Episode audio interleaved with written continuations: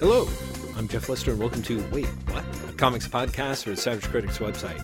Now, with 30% less trick and at least half the U.S. daily requirement of treat, is episode 105 with Graeme McMillan and I dressing up as semi competent podcasters just in time for Halloween 2012. Today, we break out the shovels and dig our discussions extra deep with nearly half an hour on just the first issue of Multiple Warheads by Graham, as well as 45 minutes on the extraordinary Marvel Comics The Untold Story by Sean Howe.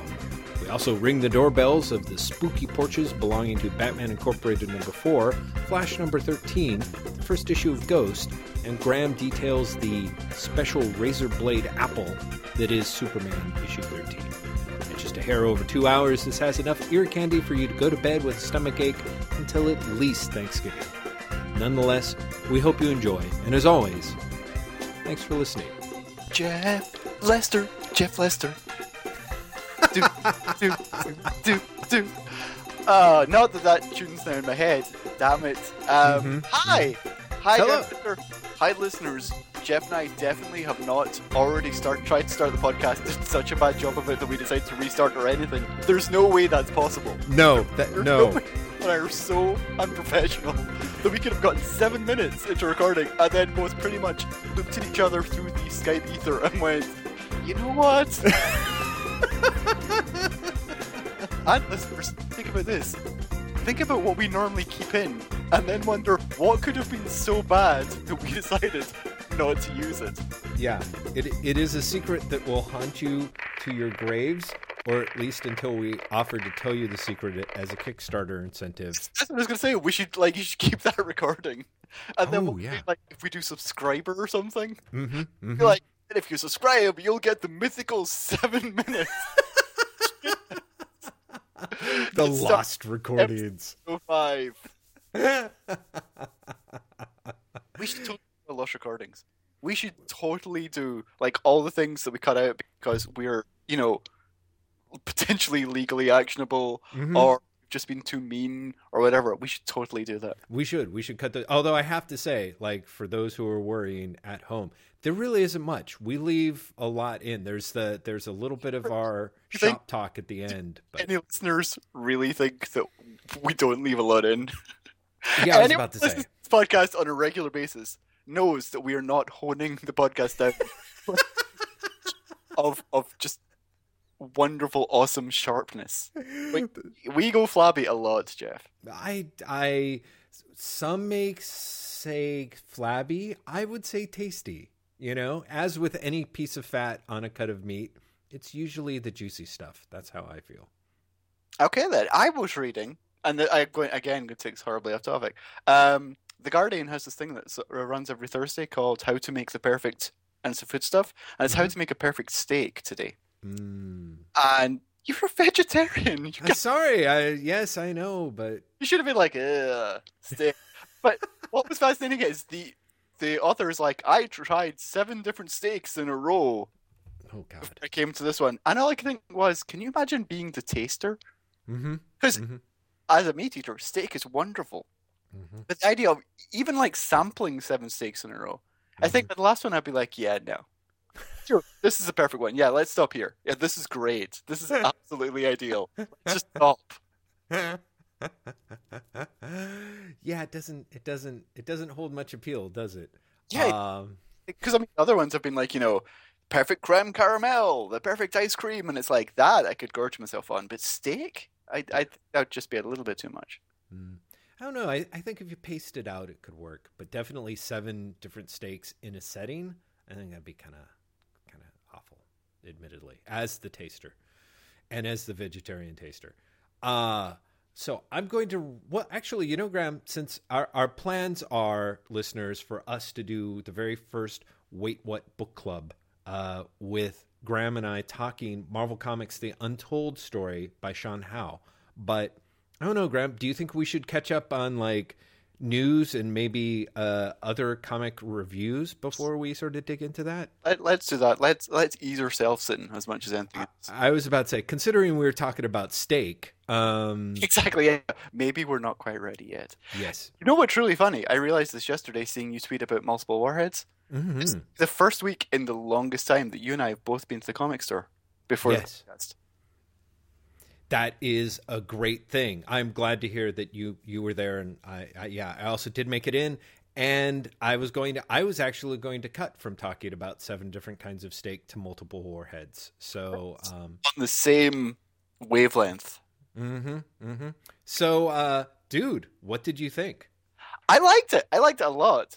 Oh my god. I really thought it was great. I mean, first off, listeners, it is 50 pages for $3.99 in color. It is really It's just, just it's gorgeous, isn't it? Mhm. Like I, as much as I've always liked his line work, his colors yeah. gorgeous. Yeah, yeah, yeah, yeah, yeah. And there's just some extraordinary. Well, there's extraordinary everything here. So I, I don't know. For me, I don't know if you want to start in and and uh, I'll rant for a while, or if you want me to start.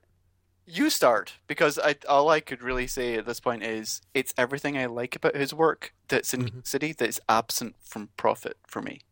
Yeah, yeah. Actually, what was great about it was I went from reading Prophet issue thirty to uh, to Multiple Warheads one, and uh, I enjoyed uh, Prophet issue thirty a, a lot. Actually, it's uh, it's the first of the Giannis Marconis issues that I think I, I liked as much as the as close to um, as much as the Farrell Dalrymple stuff, or even the, the occasional Simon Roy issue. Um, but in that one, which I, I th- and there's kind of a great link in that it was like I read Prophet 30 and um, you know enjoyed it, and then uh, at the back of it there was like an ad for multiple warheads, and I'm like, oh yeah, and I picked it up. So a lot of the stuff that's in Prophet issue 30 for people who are reading Prophet and and are enjoying it, that real sense of otherness um, that you get from Prophet is also apparent in multiple warheads. But the thing that I found fascinating is it is absolutely 100% utterly different in tone, Yes. despite it being in some ways almost the same thing. You know, Well, yeah, it's it's actually incredibly similar in a lot of ways to Prophet, but Mhm. it's the tonal difference that really makes this work for me in a way that Prophet doesn't. I find this so much more playful and Oh, so yeah. much so much more joyful than Prophet. Mhm. Prophet, I feel, is very serious. Mm, mm.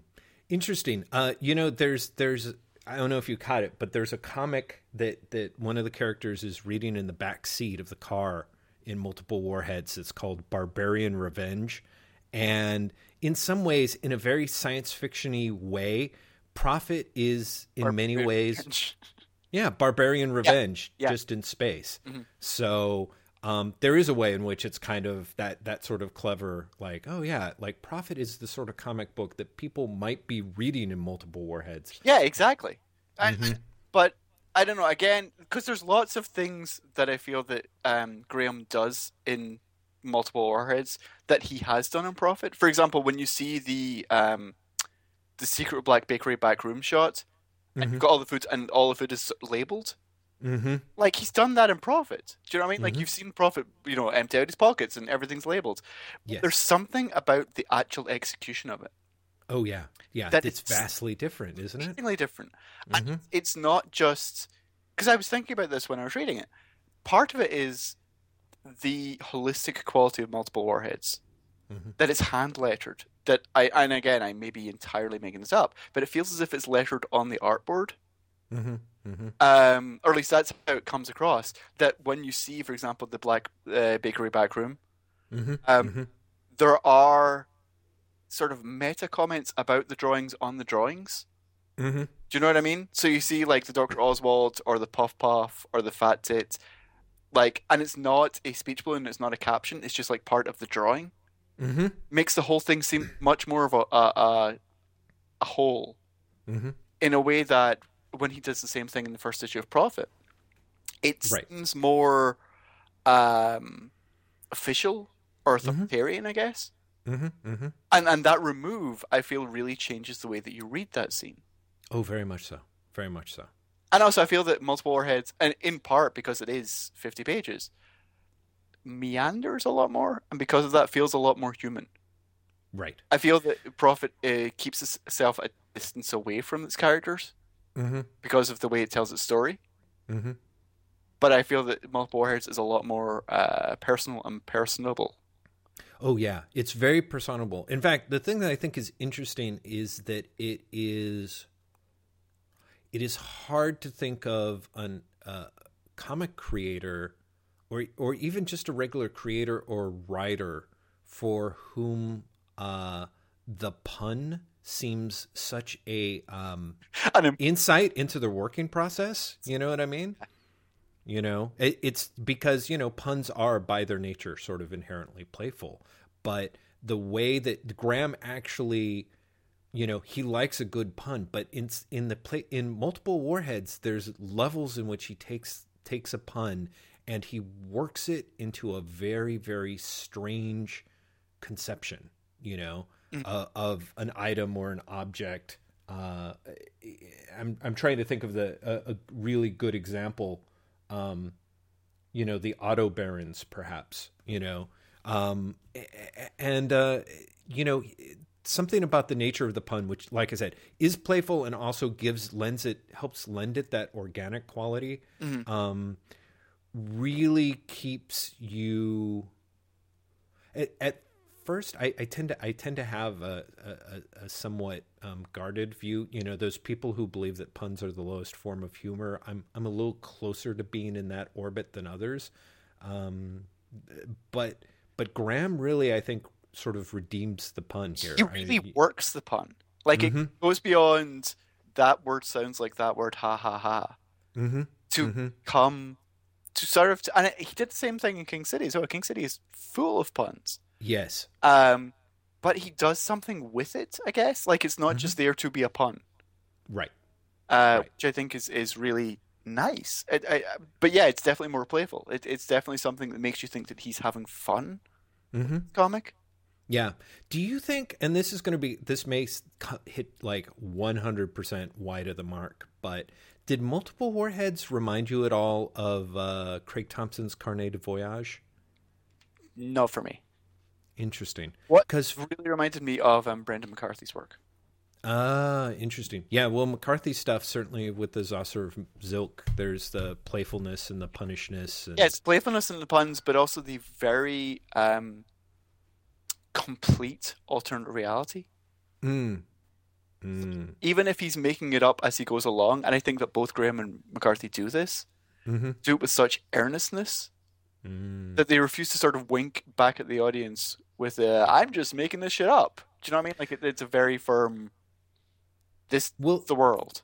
Yeah, and I think I think that's kind of what I was going with in the sense of Carnet de Voyage, and it is that multiple warheads is um, a good chunk of it feels like a travel comic, and also a travel comic in which the characters themselves are sort of foreigners to what they see, which gives you a lot of excuses for you know exposition and for them talking about things. Yeah, things like the maps or uh, the part where it goes after we eat is jazz and caffeine cigarettes while Nick sleeps in the back. We left the dead city almost three weeks ago underground through the Transtech tunnels, and that entire sequence where you see the, it really is like he's like, okay, here's your, this is the world shot. Mm-hmm. Mm-hmm. There Exactly. definitely is a point of that. Here's a question for you: Did it Mm-hmm. remind you of Saga?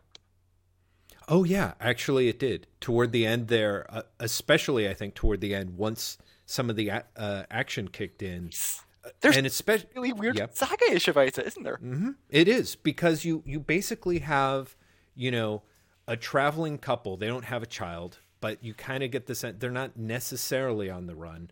And then as a counterpoint, you have a bounty hunter who you know is kind of badass and irreverent doing their thing and you sense that those ties are going to collide. And on top of that there's also the feeling of the same way that saga quite firmly refuses to be either straight science fiction or straight fantasy but sort of merges both of them in a way that shouldn't work but does is really what's going on here too in multiple warheads Yes. Yes. I, I Um, yeah, it, it's. I think it's funny because I, I wonder if Multiple Warheads is going to be as successful as Saga. I kind of think it's not, just because I think Brian K. Vaughan is more of a name. oh yeah I also think that people who like Saga would probably really like this comic. hmm Well, I don't know. You know, I on the one hand, I totally agree with you. It's It's kind uh, of written in Saga in a way, so maybe not. my, my thing is is that I feel that Saga is mostly straight with a heavy dose of silly, and I feel like Multiple Warheads is mostly silly with uh with a strong streaking of straight. If you see what I'm saying. No, I do totally. Uh, yeah, I, I can see that. I just, I'd be really curious to see someone who has never read uh, Graham's work before, but really gets into Saga. Mhm. Do you know what I mean? Like, because I, I feel like you and I are both marks for this. I feel that we were both like, King City's awesome. Oh, Yes. Read, read this. And Mhm. we were like, yeah, it's, it's kind of like Saga. Mhm. But we were already going to be fans, I guess. Like, I'd be Well, curious to see someone who really likes Saga read it and see if they even saw the parallels. Right, right. I, that would be curious. I, you know, for me, I, I, I was a fan, but I think I, I mentioned I had some trepidation about it. Um, and and I was incredibly pleased that um, that multiple warheads is is you know did, you know far far you know I felt like oh okay I've got nothing to worry about because the other thing is is that you know the the the old black and white first issue of multiple warheads from was it Oni that published it um I remember thinking because it came out not long after after King City, uh, the first volume, you know, and I was like, it's okay, but I found it kind of um, it it was a little too light. It was just a little too um, trifly, you know. And what I like about multiple warheads is, although it feels like it's it it does have the feel of a lark to it in many ways. There's also just enough. I don't know. Maybe it's just that there's a higher degree of skill there, but I do get the feeling of something's at stake. There's something closer to emotional investment is going to happen than than what I felt from the first issue of. It, well, it feels it feels more complete uh, Mhm. and more thought through, and it has more intent. Yes, I guess that's a good. I think that's the perfect word. You can feel the intent behind it. But it, uh, at the same Um, time, have you read the very first version of multiple multiple warheads, like the pre-Oni version? No, I haven't. Someone and I can't remember who, and I wish I could because I'd ask them to send it to me again. Sent me uh, the original version back when it was a Mm. porn comic. Mm-hmm. Mm-hmm. And what is kind of amazing is the is that it's not really different. I guess. Yeah, like exactly. like you I feel that there's a continuity. I feel that you could easily read that, then the Oni Mhm. version, and then this first version. yeah, Read it as three issues in the same series. right. But Well- the the, the the gaps in his creation, I guess, like this Mm-hmm. this comes this the image issue comes t- five years after the Mhm. Oni issue. The Oni issue was 2007, Mm-hmm. and I Mhm. think that that in itself was a good three or four years after the I think it was NBM to the, the Mhm. porn version. Mm-hmm. You know, and I, I feel that it's it really is like it's the same series, but he keeps coming back to it at different points in his career, Yes. and so it shifts. Like it, Mhm. the, the way he tells the story and what the story is about shifts, Mhm. even if it's the same plot, even if it's the same characters. Yeah, yeah. I it, which is which is pretty intriguing, and if nothing else, I feel yeah, it, his chops have grown so much between the Oni issue that I read. I mean, I've read some of his other porn stuff and and found it, um, you know, it's it's it's enjoyable. It's just I'm fascinated by the degree in which somebody can do a degree of like, oh yeah, this is just it's going to seem all like a playful lark, but the ability and the craft and the skill and the talent all make it seem more than the sum of its parts, you know? Yeah, Um, and that that's really amazing. Uh, what did you think of the sex scene, uh, the and the uh, in this issue? what uh, I was surprised by it. I guess Mm-hmm. We're, I Were I, you- I liked it. I guess I I, Mhm. I don't know what you're asking. I, I was surprised to see it in a really strange way. Mm-hmm. Does that make sense?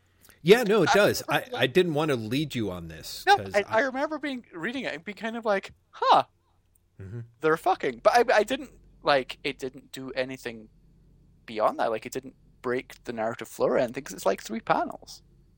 Well, and this is, I guess, this is the thing that I found interesting, having seen enough of other, Graham's sketchbook work, and of course, you know that NBM volume of his porn stuff. Uh, and I, am trying to think if there was if there was sex in in the Oni version as well, but I I thought it was fascinating the extent to which he kept he kept it pretty minimal. He kept it down to three panels. It, I felt like he like weirdly enough for a book that's so completely um, and utterly feels like one person's creation and vision being driven exactly to the extent that they wanted. That sex scene was the one where I was like, that feels a little truncated for Graham. I kind of felt like he was reining I, it in. Honestly, I, mm-hmm. I I didn't I didn't get that. Mm. Um, it seemed I don't know. It seemed as appropriate as it needed to be. I guess, for one of a better way of putting it. Mm-hmm. Um, and here's the thing I did like mm-hmm. that for the sex scene, it's the guy going down on the girl, and that's mm-hmm. it. Do you know what I mean?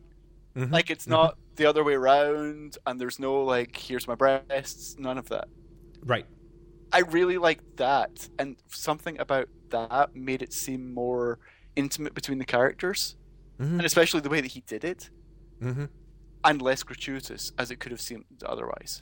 Well, and that again, those is, are is, things that I that think your, are interesting. Is that your you wanted it to be more gratuitous, or or that you expected it to be more gratuitous?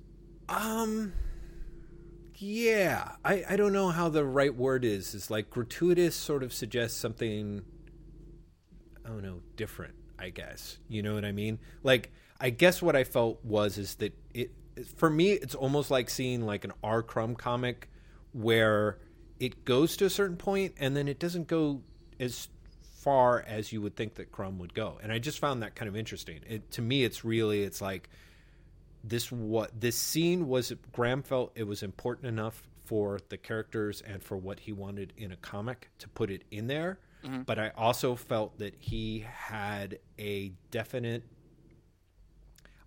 I, I just I just had a strong suspicion that he was reining it back, dialing it down much more than I think he would have preferred. And I'm curious as to whether he's that's because, you know, how he sees, uh, you know, uh, what his desires are in terms of how he wants the book. I think to be uh, seen you know, not so much in the sense of he's afraid of being seen as, you know, a porno artist or anything like that, because I think he's pretty well, open about that. Well, I think he just doesn't want the book to, like, be limited in its distribution. I think. Well, here's something interesting. Mm-hmm. Do you feel follow Brandon Graham's website at all? Uh, yes. Uh, well, his yeah, I did, do. Did you see the? Okay, so the front first page of Multiple Words as printed is a beautiful Marian Churchland page. Mm, hmm Yes. Did you see that uh, it was not always the case, and the page he took out? No, no, I didn't. Uh, I'm trying to find his website now to look this up because it was a page uh, that he drew of Sexica that he took out because I'm trying to find the page. Okay, I've just scrolled past it because I am doing it. Uh, I was getting ready to, for the book to be sent off and just shaking my head at this being the first page people see people see of the character. Like, come on, dude, that's weak. I like mm-hmm. the drawing still, and I'm not backtracking on my love of drawing naked ladies. I just didn't want to introduce the character as ass. I'm trying to be a better Brandon and all. I'll put it in the Walrus book. So I think there is some element of mm-hmm. he's trying to pull back on uh, maybe not what he what he wants to do, but I think he might be trying to be more mainstream Right. Even if well, even if or, so much yeah. that is not mainstream about this comic. Yes. Well, and that's it. I don't think that it's necessary. It's funny. I wouldn't have thought uh, not mainstream, but let's say inclusive. Okay. If you see what I'm saying. Yeah. No, I, I, I, I totally, I totally do. But I, I think mm-hmm. it's interesting because I, I didn't put that together at all. But mm-hmm. then when you were talking about it, I was like, yeah, and there's that page that he took out. mm, you know, I since you mentioned it, I'm like, oh right, I do remember that entry. It didn't really stick. I mean, the thing that's ironic is he does have the character's name is Sexica. You yes. know what I mean? Which I think is kind of that well, interesting. I mean, yeah, it's where the characters come from. Right, Although exactly. while we've been talking, I was looking him up on uh, IMDb and looking at Escalator, which I've got, which is his alternative comics collection. Mhm. I think I didn't read the porn version of Multiple Warheads. I think what someone sent me was Perverts of the Unknown, which he did, because I think Mm. the earlier version of Multiple Warheads I read is the strip that's in Elevator, Mm, because there's like an eight-page strip that's in Elevator. I need to get my hands on that. Uh, that's Um, Multiple Warheads. hmm hmm Yeah, that, that And it- so I, yeah, I think I think my brain is playing tricks on me because I was looking through elevator and being, escalator rather and being like, oh, that that's the thing I read. So that's obviously not what someone sent me. So I think they might have sent me the Perverts of the Unknown collection. Ah, huh. interesting. Yeah, so it, it's fascinating. It is one of those things that that you know, I think might trip them up a little bit. You know, you have that fidelity to your characters that are 12 years old, that are you know that you care about and are dear to you, um, and then you get this strange kind of like. You know, in the course of updating them, you know, to be more inclusive, you still have a character named Sexica. You know, so it's like, eh, you know, Obviously, that For- that's that's where because Sexica does not trip me up at all, Unlike didn't the first time I read Multiple Warheads or anything. I don't. mm-hmm. I I, I guess I see that as Graham playing with puns again and Graham playing with names. Mm-hmm. like much more the thing that much more tripped me up was the the final page about the quimmy slugs Oh yeah, the Quimmy slugs. Right, Yep. exactly. like mm-hmm. that's a bit on the nose Mm-hmm. Mm-hmm.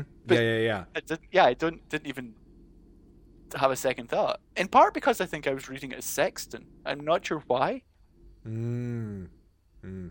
Yeah, it may be just not having an analogous um, thing. I was just like, Sexica stands out to me as yeah, sexy ka. You know, it doesn't. It doesn't. I'm like, I don't.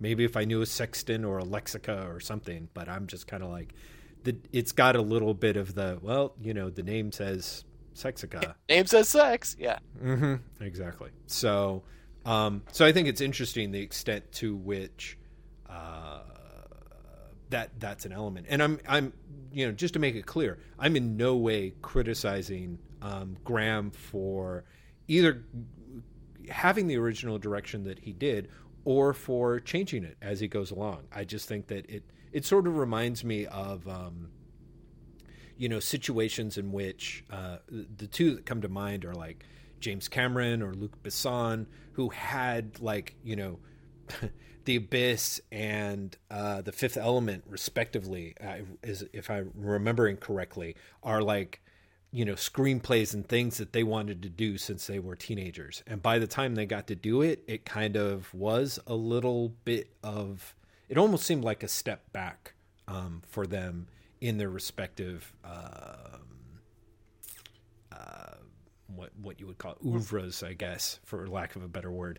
Um, one of the things that's really delightful about multiple warheads is is that he's revisiting these characters, uh, and but so much of this book feels like a step forward. You know, it really feels like an evolution of what he was doing from King City, which is ironic because some of these issues, some of these pages clearly must have been done before he wrapped up King City.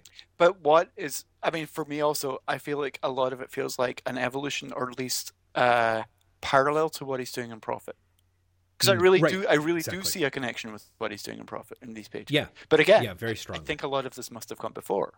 hmm So it's Mhm. interesting thing that Prophet is his reworking it, Yeah, and also his reworking it to not be his characters and to play in someone else's world. right, right. Although, although, yeah, Well, no, that's just it. Like Prophet is is very much out there. Prophet is very much not like playing with all the other Rob Liefeld characters, but Mhm. I don't know. I really I do get a sense of Prophet being his attempt to play it straighter than he does with his own work. Well, yes, play it straighter. Let's put it that way. Uh, and in some ways, I think that actually pays pretty good dividends for me. I mean, there's, um, I always find it hilarious whenever Prophet sleeps with an alien creature of some sort. You know, like like a lot of what revolves around uh, an issue in this re- most recent issue is the original John Prophet, the the old prophet who's who's been running, you know, through the book. You find a lot of his motivation is um, brought about from the very strong love of his life, which is a lizard woman. And when I say a lizard woman, I mean like A lizard. Yeah, exactly. so some of the scenes of them, the scenes of them cuddling are actually really unexpectedly sweet, and the one panel of them fornicating is kind of hilarious. I think you know, um, I, I just because I think there is kind of that context of he's taking those those old Conan the Barbarian tropes of like here's Conan sleeping with an exotic woman. Like it's like, well, it doesn't get more exotic than the lizard. So you know, I, I even when he's playing it straight, there's a lot of the imp. I think to to what Graham's work does. Oh yeah, but- I, I don't think he could play it entirely straight. Do you know what I mean? Like No, Graham yeah. is never going to be Geoff Johns. Yeah, and and thank God for that for maybe all involved. So, hey, are we going to do the thirty minute hop on hop off? Because it's been thirty minutes exactly. okay, let, let's brilliant. do that then. All right, great. Hopefully, even though our connection sounds great on my end, Yeah, uh, to, you know that if we just keep going, it'll eventually turn shit. So yeah, let's not. Let's let's take a break, listeners. Yes. We'll be back after this musical interlude, during which Jeff will tell you of the latest sponsor for the Wait What podcast. that's just brilliant.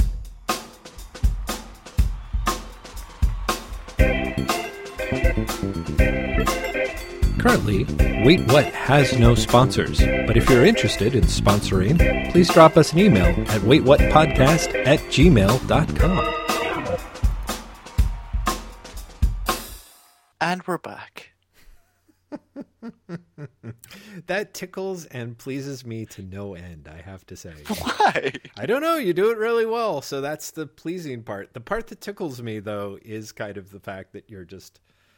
I don't know. You know, that we're not actually even gone. I always find it amusing like when I'm listening to like some program on NPR that they like cut the commercial break for and then the radio station just runs it together and it's like Well, that's what I always love when you listen to them in podcasts. They're Mhm. like, and when we come back, we'll be talking about blah blah blah and blah blah blah, and then you hear do do do do do, and then you're like, welcome back, and you're kind of like, you've you've been away for two seconds. I haven't gone anywhere, neither of you. So, yeah. Maybe they did. We don't know. Maybe like That's us, true. they take a break on recording. Yeah, well, we didn't take much more of a break than than that. I would Well, that's just it. it. Really was. Hey, what else did you read this week? Uh, let me see. I read Prophet issue 30, which, as I mentioned, I did enjoy. I read Batman Incorporated number four, which felt really odd to me in about. Really? Yeah. I loved it. I liked it much more than I think any other issue of the series so far. Hmm. Interesting. Well, tell me about that and why. Uh, in large part because, and maybe this is just because I haven't read it for a while, I guess. Uh, Burnham's art I thought was just great.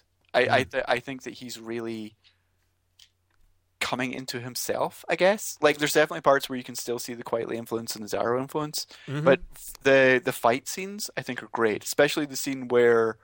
God, I can't even remember which character it is. Is it El Gaucho hits someone and they smash out of the panel? oh but yeah. the other panel, like the other side of the panel, is smashing in the same way. Mm-hmm. I'd love, I'd love things like that. I, Yeah. I thought that it looked an amazing issue. I thought the part where Batwing uses the ultrasonics, Mm-hmm.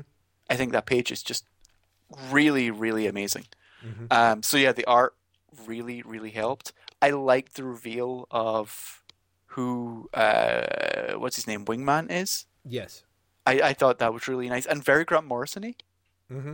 Mm-hmm. in, in the you know Grant Morrison's massive inclusionary thing. Mhm. I, I thought I thought it seemed very what I would expect from him, but hadn't thought about. I guess. Mm-hmm. Uh, although I also feel that it completely kind of fucks everyone else's Batman continuity. Oh Be like, yeah, yeah. Oh, now they're friends. Get back in. Um, but at the same time, I'm not that bothered about continuity. So I was like, yeah, that's a really interesting thing for this, and I could just pretend it didn't happen for everything else. Um, Right. And I kind of just liked Damian in this issue. I liked Mm-hmm. his. I liked that he acted like a kid. I liked Yes. when confronted with the "I grounded you," he was like, "You didn't. You grounded Robin, and I'm totally not Robin right now." And Mm-hmm. he was really upset that everyone else knew uh, that Jason Todd was there, and that Mhm. he felt like he'd let everyone down, and that all felt very honest to me. I guess. Mm-hmm. I- Like I liked a lot of the emotions in this issue. I liked that they defeated the League of Assassins. Batman was essentially okay, we're done, right? Mm-hmm. I and, and was rebuffed. I, I yeah, I, I just there was a lot about this issue that I really liked. Mm-hmm. Mm-hmm. So why did it make you feel weird? I don't know. I it may be that case of the gap between issue three and the zero issue m- makes it feel like, uh, for one thing, I should have reread issue three. So I kind of dropped into it, kind of like I remembered the matches Malone cliffhanger, but a lot of the rest of it, I'm kind of like, I didn't remember as much, you know. So there was just kind of this sense of, you know, I kind of vaguely remember that Matches Malone was trying to um, work his way inside an organization, and I couldn't remember if it was Leviathan or not. But um, I definitely didn't get a sense that it was like the League of Assassins until halfway through. So all of a sudden, it sort of felt like it ended up being a much bigger issue, um, which would have been fine, except I kind of felt like the stakes were getting um, shifted a lot around a lot. And in the case of, as I sometimes feel with Morrison, in kind of a, an arbitrary of the moment way. And admittedly, there are times where I'm absolutely wrong on that, and it's just I haven't read it carefully, and it, it's actually done well, um, you know, or or done more subtly than than someone who's reading it on a monthly in and out basis with a poor memory such as myself um, could actually handle. Mhm. Uh, but yeah, I just felt I felt apart for some great storytelling from Burnham. Um, I I I wasn't really sure of the characterization between uh, uh, Gaucho and whatever his name, the Crusader. Oh, really? I really enjoyed that. Maybe that's a British thing. Well, but I don't. But it's like I don't really. I don't see where it was coming at from. You know, I mean, there's also part of me that also is aware that. um It's a Falklands Islands joke. Like No, yeah, sure, but I I get where the nature of the joke is. I just don't see where it originates in the work. You know what I mean? Like I, I do know that, of course, for me, having spent some time in Buenos Aires, I kind of felt like, on the one hand, it, it would almost make more sense the other way around because because the Argentinians are incredibly sensitive about the Falkland Islands. You know, in no no small part because they lost. yeah. So Well, I, I see. I I did not have that problem. Like it seemed very much like a macho English uh, inability to give up a grudge, and also it felt earned to me because Gaucho had been not exactly untrustworthy, but kind of untrustworthy earlier on the series. hmm hmm You know, so the, it it felt earned to me that a character would be suspicious of him and would give him a hard time, and in particular, it would be this character because this character is a clearly a dick and b hmm has a xenophobic grudge against. hmm Yeah, I, I, I guess I can. I guess, hmm, how how do I put it? I saw. I could. It it looked to. It was like it's like when you look at a coloring book and it's not colored in. It's like I see the picture, but it doesn't. It just doesn't really seem especially complete to me. You know. Um, I think I see your I see your points based on some of the older stuff, but literally the panel to panel transition where you know the guy turns around and is like, "Hey, I'm tired of your crap," and Gaucho's like, "What?" Which would be fine if he had said something other than, "Yeah, I see him." You know what I mean? It was almost like I felt like Morrison's like, um, "Oh, those beats feel so cheesy. I'll just leave it out," and then you know, people just assume that uh, it went uh, based on the voice. You know, the whole thing with with uh, the assassin Goat Boy and his showdown with Batman uh, and his kind of you know uh, and spoilers everyone where he was all like I lied for you I faked the picture I put my life on the kid Leviathan offered more than you and then I was just like wait okay where's all this coming from I mean I know that the setup is the fake death of Robin er, earlier on with Goat Boy, but all the double reversals that he's talking about here in that, I'm like, I don't remember seeing any of that. You know, much less the the double cross uh, is you can figure out because he says it, but then it looks like there's just a whole redouble cross. Um, And ultimately, like you said, I felt like Jason's emotions, uh, Damian's emotions, were completely understandable, and the way that he was sort of baldly naked in that sort of frustrated kid way was perfect. But I really didn't get the whole context of Batman's crushed the entire League of Assassins, and then is like, okay, but you're going to have to stop being Robin. You know, basically, you have to go back to your mother. We've lost. I was like, uh, what am I missing on that? If you don't, Gotham, the world will be plunged into chaos, and you, Damian, you're going to be responsible. You know, I, it's.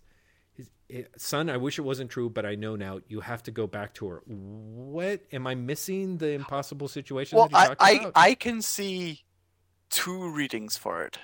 Mm-hmm. There is the reading that he realizes that League of Assassins is the lesser of Leviathan. Mm-hmm. Because bear in mind, in the setup to Batman Incorporated, we kind of got told that when Batman was traveling through time, he saw more of Leviathan than we have. Mm-hmm. Like he's seen the scope of it. Right. So there might be the sense of he thought that originally that just stopping the League of Assassins would be enough, and he wouldn't have to face Leviathan. And then when Talia says no, he's like, "Well, fuck." Mm-hmm. Or the one that I read, which was pretty much it's some sort of head fake. Like he is set, sure. he's setting Damian up to be a double agent, like, for one of a better way of putting it. Yeah, yeah, yeah, exactly. Or a plant. I don't know. I see again. I I appreciate your explicating the first one because I'm like, oh yeah, right. I that makes sense. This all I saw was the second one.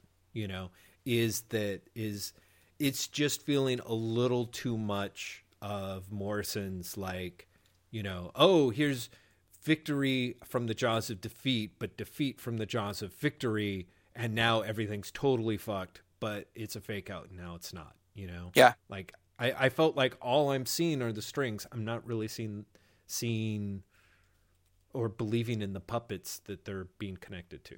So so yeah, I sad to say, uh, particularly especially I, I mean I, and I have to admit, Batman Incorporated number 0, I remembered so little of that it's almost as if it didn't happen. I actually had to pick it up when I was at Comics Experience and flip through it to remind myself that I had had read it.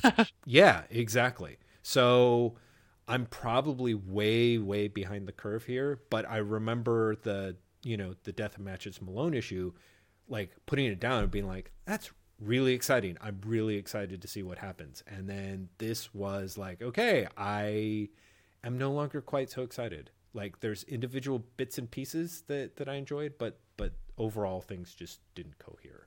But I have to say, I felt that about some of the other books this week too. I picked up the 13th issue of Flash and realized that even now that that um, Manapul is back on art, I I think I'm going to be jumping off because that just didn't it did less than nothing for me. Really, um, I really enjoyed it, and I was kind of surprised by how much I enjoyed it. I because I I pretty much went into it thinking it was going to do nothing because that had been my problem before. That the individual mm-hmm. issues I was feeling really flat about, and then when I read them in a in a sitting, I was like, oh, there are threads that connect. That was mm-hmm. definitely my my experience with the first arc. Mm-hmm. Um, and then, if you remember, I dropped it and then came back for the second arc in reverse after reading the annual. Yes. Uh, and so I pretty much picked it up thinking, you know, at most I'll go, oh, it's a pretty comic. Mm-hmm. Um, but no, I thought there was I thought there was more there. I think one of the problems is that he is writing long term, and so mm-hmm. the individual issues do feel odd and oddly paced. Mm-hmm. And there's definitely problems with it. The the Grodd tears off the trickster's arm thing oh, feel, yeah. feels like a joke. Like mm-hmm. Mm-hmm. feels really out of place. Yeah. Yeah, yeah, yeah. Like almost like he was told to put it in by the editor and he did it in such of an obnoxious way as a way to kind of go fuck you. Yeah, it feels really really really strange. Yeah. Um but yeah, I, I I I liked it. Like I liked the introduction of someone who may be Wally West. Mm-hmm. Uh, I liked the sort of not incredibly happy team up between the Flash and the Rogues. I, then again, that's something I always like about the Flash. Sure, that is a Flash trope that always works for me. Always works for you. No, and I, I guess I'm glad that it was there, even at the same time of. I just I didn't have any sense of of of what they were fighting. You know, are they fighting five gorillas? Are they fighting zero gorillas? Are they fighting ten gorillas? You know, which which is a great sentence to say out loud. A couple of sentences I have to say, but but yeah, I just I was kind of like I I just didn't really have any clear sense of the stakes. I don't know. I just I was kind of like they it just it didn't it it all didn't work right. It again felt like forced and rushed to me. So um so it's awesome that you dug it. um uh, I don't know. I I finally picked up the second issue of Stumptown and I I think I like that more than the first issue. That was kind of a good thing, right? Yes, You know? it's well done, Jeff. I Thank you. I no, I think it, I think it's a stronger issue overall than the first. Mhm. Okay. Well, that's a relief because I was like, huh, maybe it's just me browbeating Are we are but we just going to be the opposite of everything? Did you pick up Superman 13 by any chance? I did not. That was a No. really weird issue. I picked it up uh, in large part because I wanted to see Clark Kent quit the planet. Like I wanted to Mhm. see the entirety of that scene and not just the page that's online. Mm-hmm. Um, but also because I was genuinely curious about what Scott Lobdell was going to be like on the book. Wow. And I have to say, based on that page online, and I think there was a DC comic, maybe it was Batman Incorporated, that ran the first three or four pages of that issue. Yeah. And I was like, I don't know what he's going for here. I, well, you know? I've, read the comic and I don't know what he's going for. That's kind of where Mhm. I was going with this. It's a very. That's not true. I can see bits of what he's going for, mm-hmm. but he does. He's not there yet. I guess. Mhm. Um, he definitely. He's definitely writing a much younger Superman than it seems. Even Grant Morrison is. Yeah, that's kind of what I felt too. There's kind of that thing where he's like, I don't know. There, there's one point where I don't know. He flies in the window. He's like, "Man, if only I could figure out a way to get paid for saving the world, I wouldn't have to, you know, make rent or something." I was like, "Really?"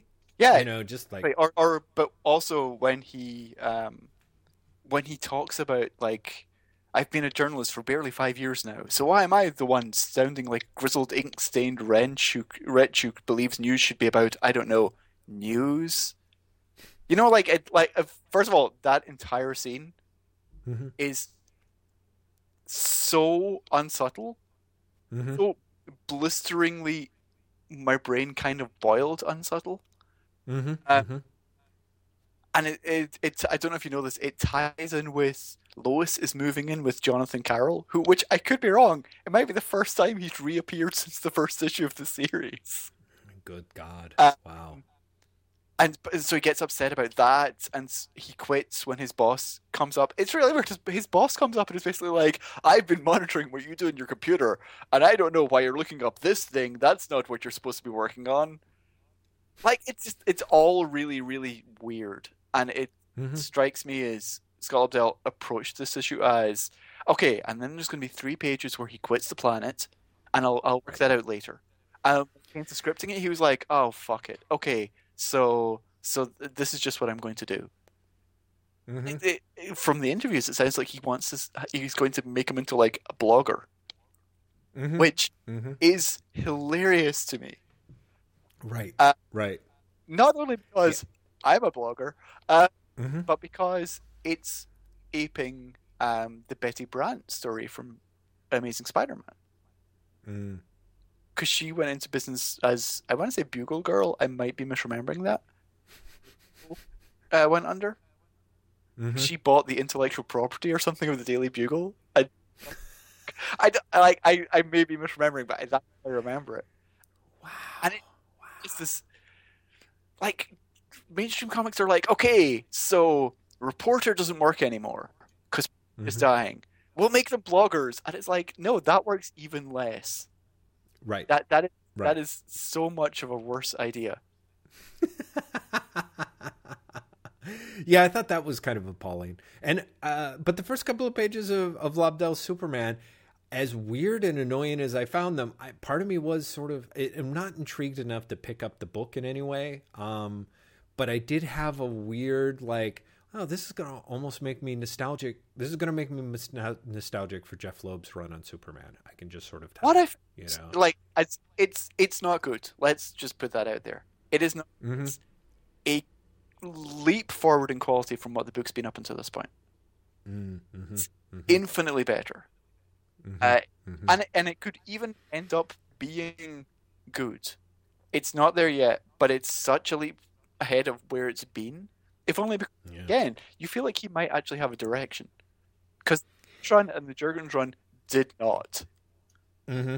Mm-hmm. They were quite clearly we're playing for time because we don't know what Morrison's going to do. And Right. that now that Morrison's like I'm quitting, that they're like okay, just just do whatever you want with the book.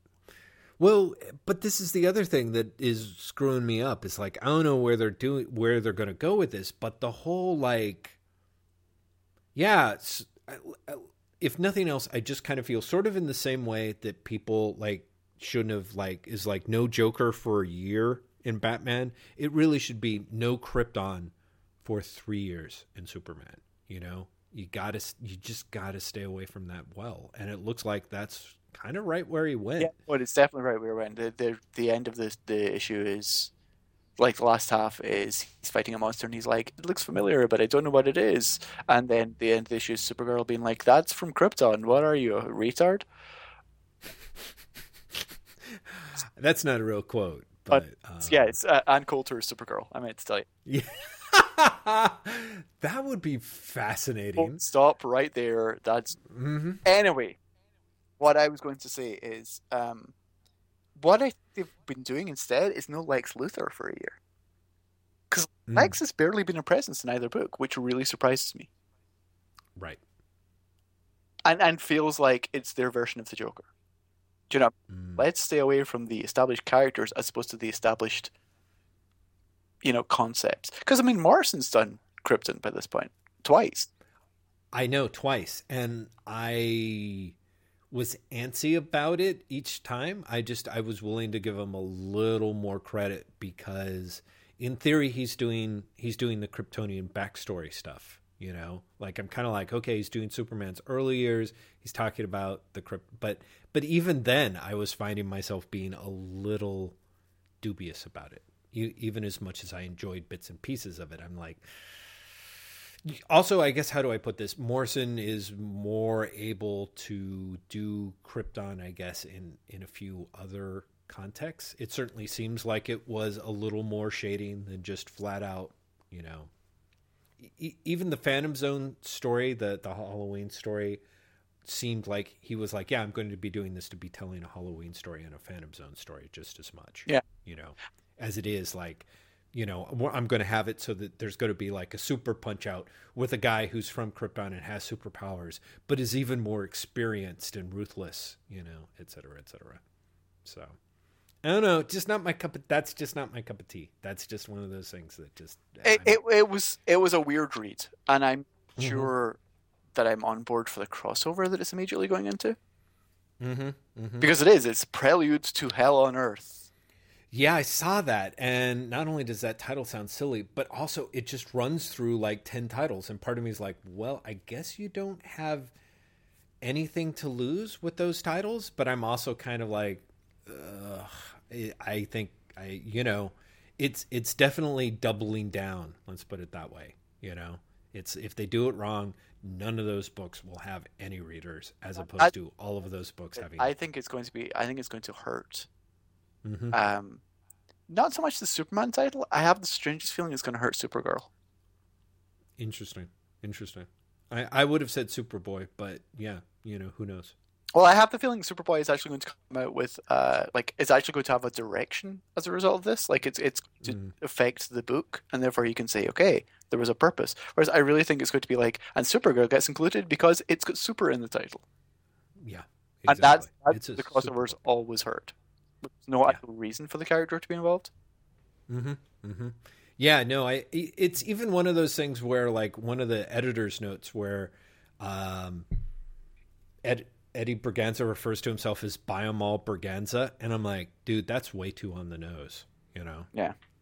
It's kind of it's one to me. It was one of those things of like, you know, that's really. I think that's one of those jokes that you got. You're going to have to like. I appreciate the the nod to the the marvelousness of it, but I'm like, mm, yeah, I you know, it's it's not it's not the right crowd. Um, so, th- what else did you read? Uh, Because I think we got a few. Okay, I read Talon, the first issue of, of the, the Batman spin off. Interesting. we did was that sent you? Yes. I I did not think you would have picked that up. Uh, well, actually, I might have because I, I kind of like the zero issue, Hmm. and I, I, Oh, actually, I like zero issue much more than like the first issue. Issue Hmm. one, I feel is is kind of gets rid of what I liked about issue zero. What I liked about issue zero was, did you read issue zero at all? I didn't. So it basically sets up this character whose name. ba, ba, ba, let's see if I can find his name really quickly in the book. No, I can't. Um, he is an escape artist who the court, the court of owls essentially tries to kill. They have trained him, and then they try and kill him because he's not evil. Short Mhm. version. And the zero issue, I kind of got the sense of, oh, so this guy can kind of be an updated Mister Miracle Mhm. um, but sort of mixed with the current take on Hawkeye over at Marvel, in that you know he's kind of a, a street level, no nonsense guy who's kind of an okay guy and doesn't really have patience for a lot of shit. Mm-hmm. And I thought that was all. That was interesting. I thought you know there, there's there's stuff there with that that I might want to read. And issue one immediately jumps into this. I'm gonna take down the owls because they're not actually taken down. Oof. And I'm just kind of like, nah, no, Mhm. straight back off. Yeah. Yeah. Who who who did the uh, who? I'm not even aware of the creative team Scott really. Snyder uh, is co-plotting with Mhm. in the fourth. The script's by James Tynion the fourth, and the art is by Guillem March, who it has to be said has a really weirdly Joe Kubert influence. The co- the cover made me think of Kubert a lot. Yeah.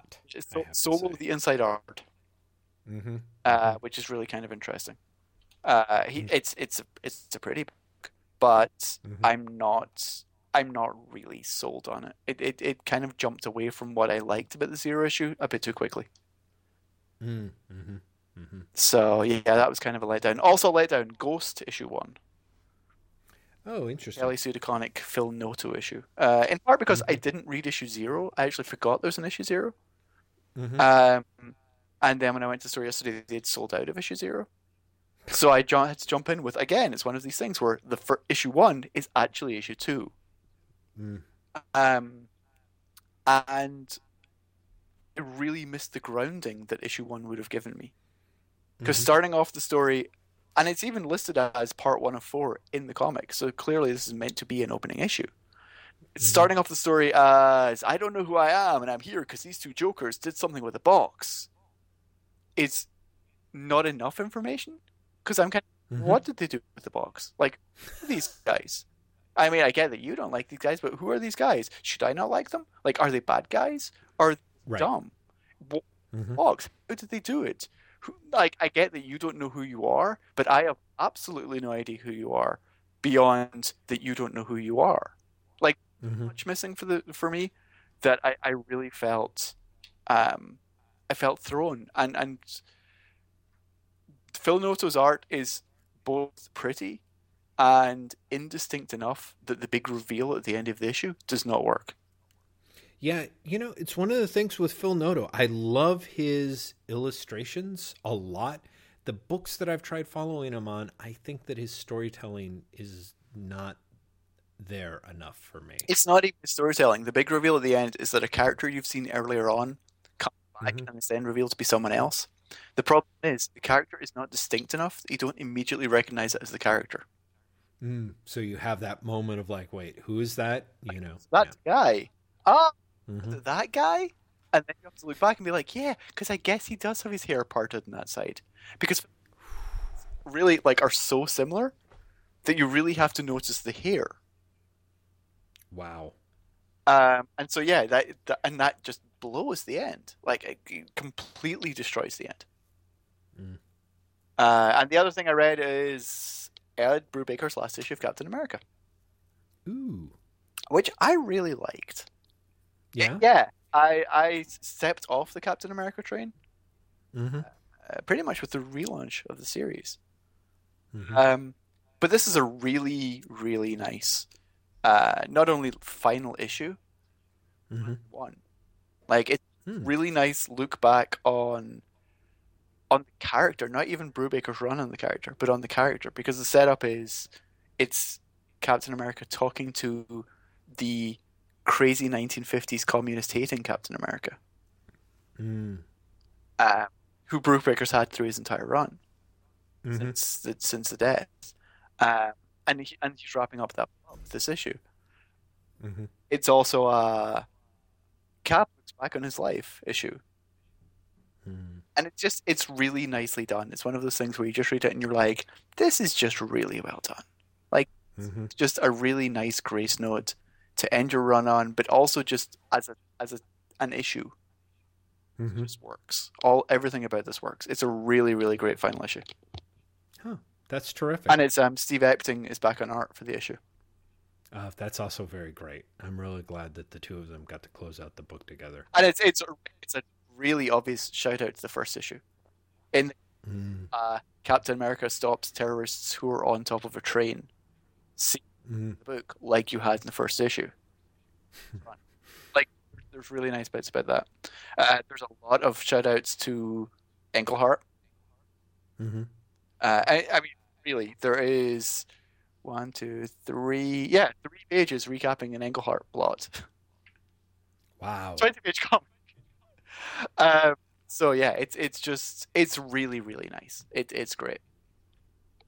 That's terrific. So yeah, good job, Steve uh, Steve Englehart. Good job, Ed Brubaker. You- Good job, Steve Englehart, for inspiring Ed Brubaker that much. Good job. Uh, other things I've read, and I'll just do this very quickly because we're coming up in our half hour again. Uh, Mhm. uh, Fables Werewolves of the Heartland, which is the next Fable OGN that's coming out in a couple of weeks, Mhm. uh, and Charles Burns's X'ed Out in the Hive. Mm. Mhm. which I'm reading for uh, Kotaku, Mhm. Mhm. as the te- former Techland's comic book club uh, trinity of myself, Douglas Wolk, and Evan Narcisse are reteaming for Kotaku starting next week. That's terrific. It's homework. So yeah, I, I read that. We're, we're reviewing both those, but uh, we're reviewing the Charles Burns books and also Superman Earth One Volume Two. and I'm not spoiling the review, but um, Douglas Wolk texted me at one point during the week going, I'm three pages in and this might be the worst comic I've ever read.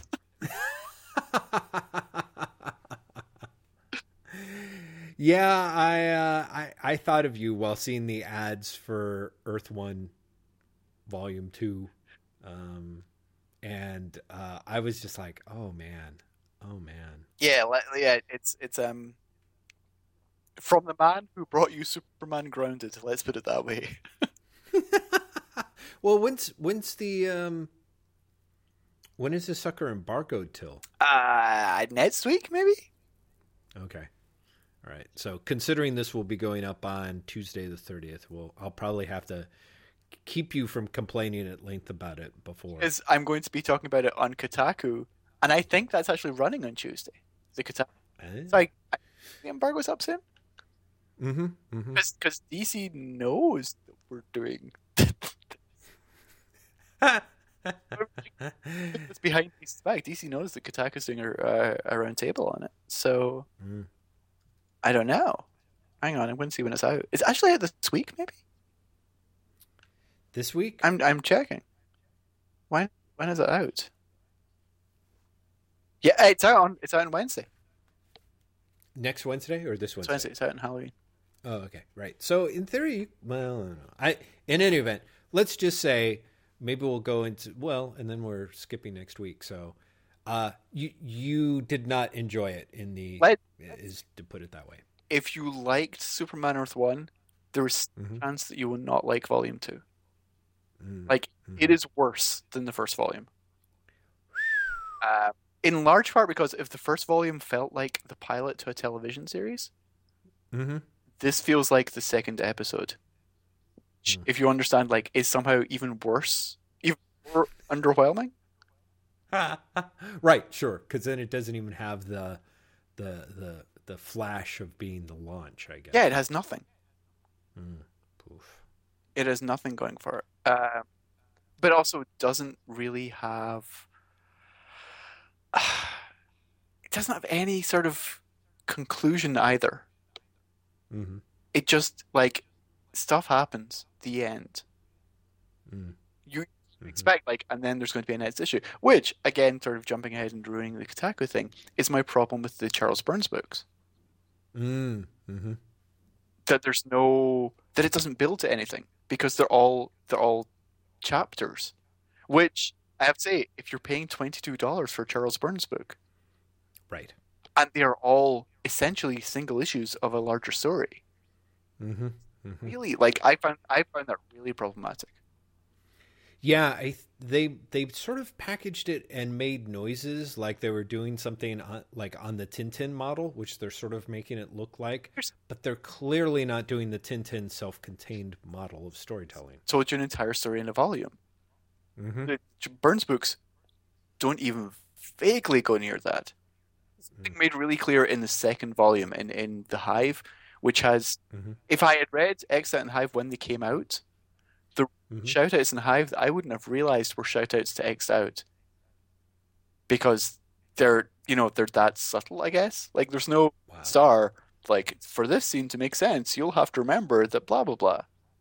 Mm-hmm. It's literally just like this will only really make sense to you if you read the two nets to each other. And by the way, it still won't make sense.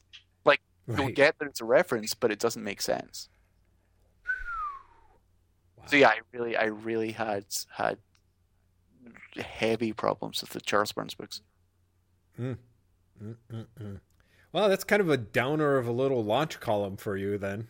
it's like, hey, time to talk about these two books. Uh, this one stank and this one stank worse. Douglas loves the Charles Burns books. Does Yes, he? and I know that he hates Earth One. Mhm. The fact that he is in both directions, like more so than me, I feel will make for a really interesting conversation. Sure, sure, absolutely. Hmm. Well, on that merry note, uh, we, we should take another break, mhm. listener. Enjoy some of our merry tunes, and think about if you were a Charles Burns character, which Charles Burns character would you be? The answer after this.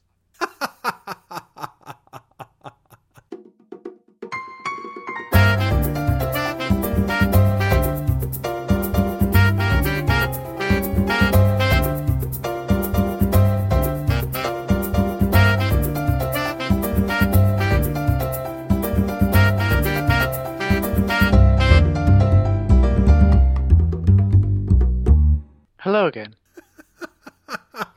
Graeme, we really should make it a point to, um, I don't know, like record your voice and use it for like a HAL esque computer or something like that. God, that that would be horrible. Horrible, horrible, horrible. I feel also that I did a very bad job with NPR there because I didn't do the audible breath in first. Welcome back. yeah, but you did a you did a much better um, scary, overly polite robot that will later kill you voice. So I think it all comes out in the wash. I don't know what you're talking about, Jeff. Maybe we can close out this episode with you singing Daisy or something else. I said you slow down. Give me your answer. So, Marvel Comics: The Untold Story by Sean Howe. It's a great book, isn't it? It is a phenomenal book. I it was such um such an abundance of gifts. Like I don't know how to describe it cuz cuz the cuz it's such a long juicy read. I actually had to really kind of devote some time to make sure that I got through it in time that we could talk about it because reading it sort of slowly for pleasure, which I was doing just on the iPhone and what have you, it was kind of it was like Christmas Day times 5. Like it really was like having five Christmas days in a row with uh, both the giddiness and the occasional bouts of cranky exhaustion on my part. It's Uh, it. There's it's a really weird book to try and power through. Mhm. Don't you Mhm. think? Like you do get weirdly exhausted. Yeah. I remember hitting a sort of burnout point um, round about the time that Gerry Conway became editor in chief. Mm, mhm. That I was kind of like, "Holy shit, this just doesn't end." Yeah. Yeah, exactly. Exactly. And and again towards the end, actually, Mhm. I, I had a very similar thing towards the end. Uh, As it got closer to things that I knew, Mhm. uh, I, I had this moment of like, just you know, get on with it. But also, I got really frustrated about the stuff that was lacking towards the end. Oh I guess. man. Okay, that's great. Let's let's continue to sing its praises just a little bit because it sounds like we're on the same page about some of some of this stuff. So, um, listeners, if you're listening and you're at all interested in Marvel Comics, get this book. Uh, oh God, yeah. Or for that matter, if you're interested in the history of American comics, because I feel feel that definitely for the like the Silver Age Marvel stuff, all the way through, all the way through the shooter reign, really. yeah. I think that it's actually really good at setting sort of a context of what was going on in the industry.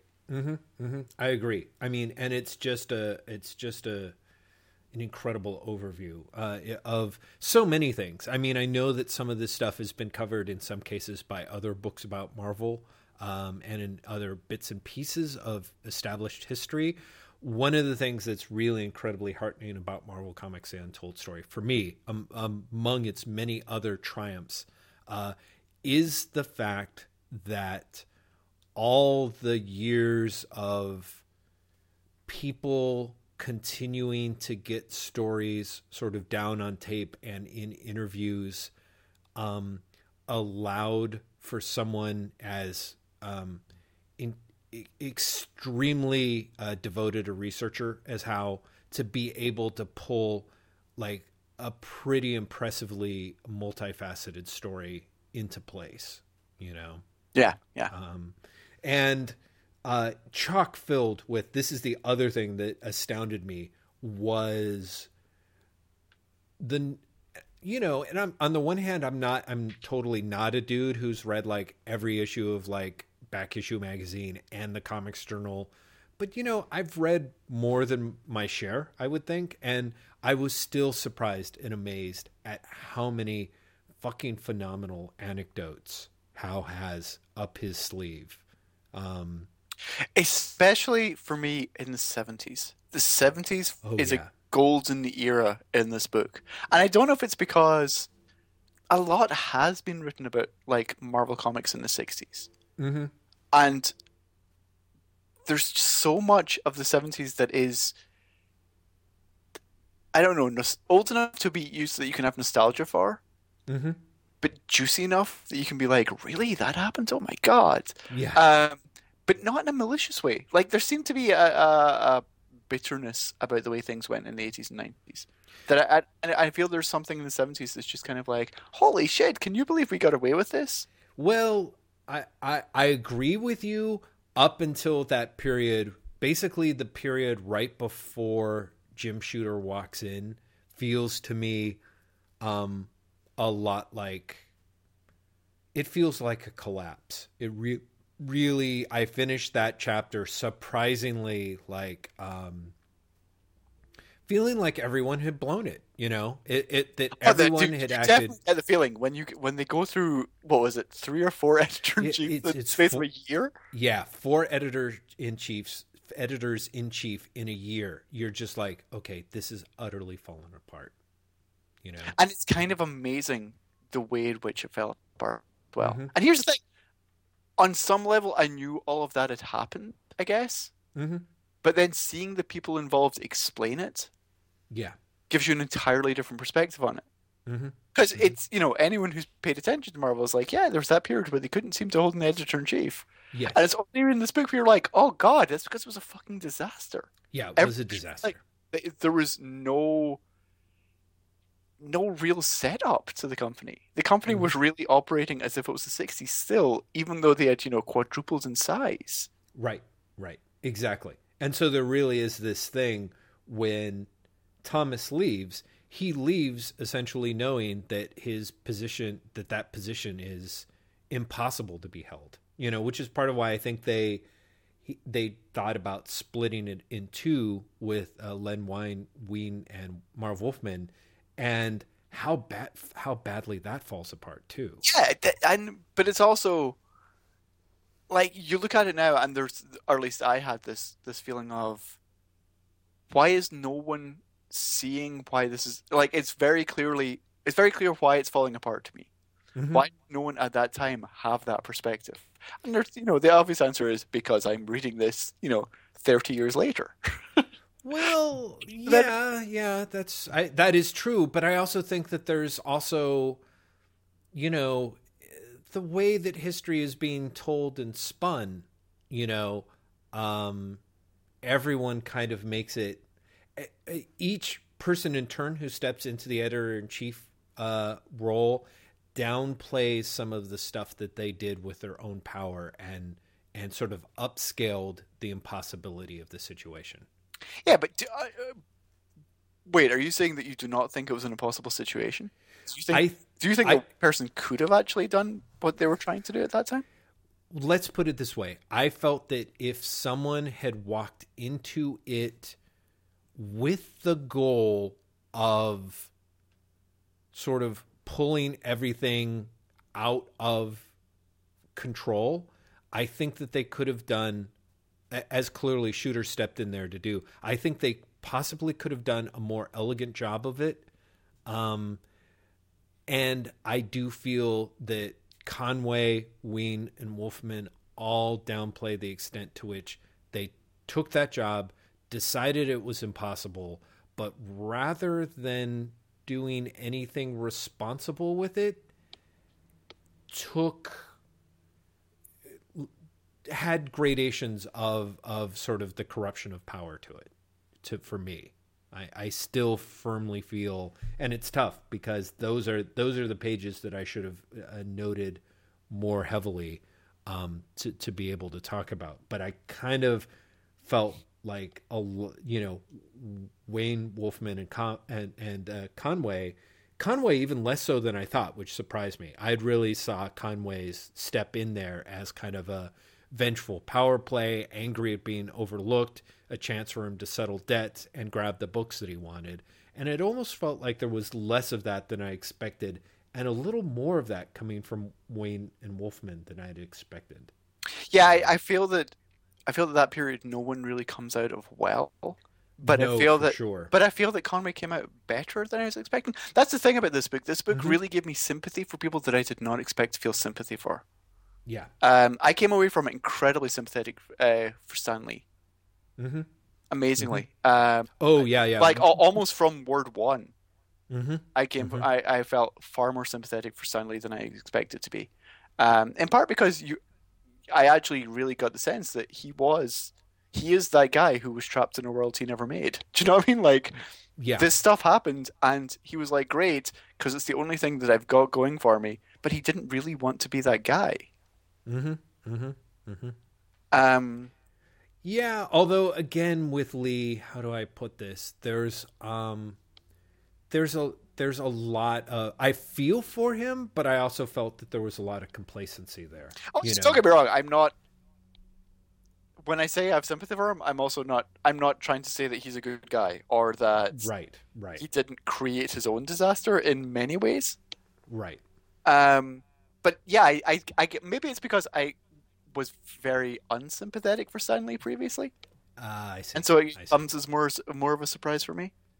Yeah, he's definitely more of a he is definitely a tragic figure in this book in a way that I would not have characterized him. Yeah. Uh, before that that that you know it was kind of like a love him or hate him kind of thing. I think the book does a really great job of showing all the various multivalences of him, both his strengths and his failings. Although I would argue that they, um, you know, if they're, well, I, I think I'll save that for, for, a little bit more for some of the criticisms of the book. But yeah, but but Lee, I end up with incredible amounts of sympathy for. I even ended up with more sympathy for Shooter. Actually, That's actually what honest. I was going to say, and it's funny because. Mm-hmm. Um, so last week we made a reference to we might have a special guest, and the special guest was going to be Ian Brill, who's a friend mm-hmm. of the blog, uh, sorry, friend of the podcast. Um, and scheduling did not work out. But Ian wrote me a incredibly long email, which I still have to write back to about about this book. And one of the things mm-hmm. he said there was, uh, and I'm quoting directly here: "Remember when Jim Shooter seemed to be repairing his legacy with this blog? I guess that's all out the window." And I don't think that's true. Like I think Shooter. Don't get wrong. Shooter comes across as an ass at times in this book, but he also comes across as someone who's trying to be professional at a time where no one else is. Oh well, how do I put it? Like there's there is first stage shooter, second stage shooter, and third stage shooter. First stage shooter when he comes into Marvel Comics Uh, after seeing the whole mess that's made of it, I have the most sympathy for him that I think I have ever had or will ever have. In addition, the stories about him growing up incredibly poor, working under Mort Weisinger. Uh, and I have to say that all the stories about Mort Weisinger in this in this book he is the one guy who I'm like didn't like him before, liked him even less. Yes, exactly. Yeah, I thought he was a monster. Turns out he was really a monster. Yeah, he was. He was more of a monster than I could have imagined. Uh, but so sh- I start off with an incredible amount of degree uh, of sympathy for Shooter in that first stage. In the second stage, where things are working right and there's sort of levels of discontent, like I can even like Mm, I can even have a lot of sympathy for the idea that some of the things that he was trying to do with the Big Bang or the supposed kill list were very much ideas of like, yeah, think outside the box, do something new with these characters. And also by reading the book, you see when they get to the mid 80s and they've done a variety of the things that he was pushing for, they do end up invigorating the titles. Yeah, you know, also there seems to have been a certain element of uh, telephone in it, where mm. what he wanted to do and what everyone thought he wanted to do are different things. Right. You know, like I, you can completely understand why. Was it Doug Moench who was essentially like, "Oh my God, he's wanting to kill, turn Captain, like kill Steve Rogers and turn Captain America into an accountant." Yeah, but you also see that that wasn't actually what he was trying to do. Mm-hmm. You know, like there's this, there's that is really interesting for me as well. Seeing the, seeing the two sides both tell their versions of the stories, and mm-hmm. then how putting it in perspective with what actually happened, mm-hmm. I think mm-hmm. is, is really helpful. Well, yeah, I think it is too. I think I think I do think that if nothing else, it makes it easier to believe that the truth is somewhere in between. Yes, you know, like which sometimes Howe flat out comes out and says and points to and does a great job with, and other times he just sort of leads you to infer. And then in a few other times, unfortunately, I have a very yeah he does yeah he, yeah there are parts where he fudges yeah and and that and that's um, something that that I think uh, is is is going to be worth discussing at least a, so, a little point further on. So here's a question: Did you, mm-hmm. like me, think that pretty much once um, once shooters out the the door, and mm-hmm. Tom DeFalco takes over. Did the book sort of lose a lot of its luster for you? Hmm, that's actually a really good question. Uh, I don't. What? Man, well, again, e- even before the image exodus, I feel mm-hmm. I feel that there'd come. I don't know if it was that Howe's interest had waned, but I felt mm-hmm. that he went from the like the seventies part of the book is amazing Yes. And I feel that once he gets like the late 80s, it's a different book. He goes yeah. from here's the creative guys and here's what they're doing to here is the you know I've gone from the micro from the micro and how the micro illustrates the macro to here is just the macro. Yeah. Yeah, I I I think let's put it this way. Things get more problematic once you hit the 80s on because I feel that you start getting stuff in which my theory was is, is that that Howe starts getting into areas of Marvel Comics in which he himself is personally invested in in the first part, and B the other part is, um, this thing is I, part of the part of the amazing thing about Marvel Comics: The Untold Story is it is like um, it's like building a dam and releasing a a river. You know what I mean? He has so much material here that he has to control. That he has he makes choices for his momentum to be able to explain to, you know he make that sometimes i felt like the choices that he was making weren't even necessarily his biases of like oh this person's good or this person's bad but more like how do i get from point a to point b oh i've got to go here you know what I mean? So, one thing that struck me that I thought was fascinating, and I could be wrong, is I got the impression that Howe himself has n- no love whatsoever for Chris Claremont's X Men. Um, And so, although he's perfectly happy to to quote Claremont a lot, he a always talks about the book in relatively disparaging terms. I feel, and as time goes on, talks about it like it is a weird, unique outlier filled with Claremont's obsessions rather than something that the entire company was sort of changing its shape around, if you know what I mean. Yeah, it's it's Claremont gets incredible short shrift considering the mm-hmm. impact that he had not only on Marvel but on the industry at large. Yes. Um, if you, especially if you put it in context with like how much play, you know, Englehart gets earlier, or yeah. or you know some of those creators. It's it's it's a really odd blind spot.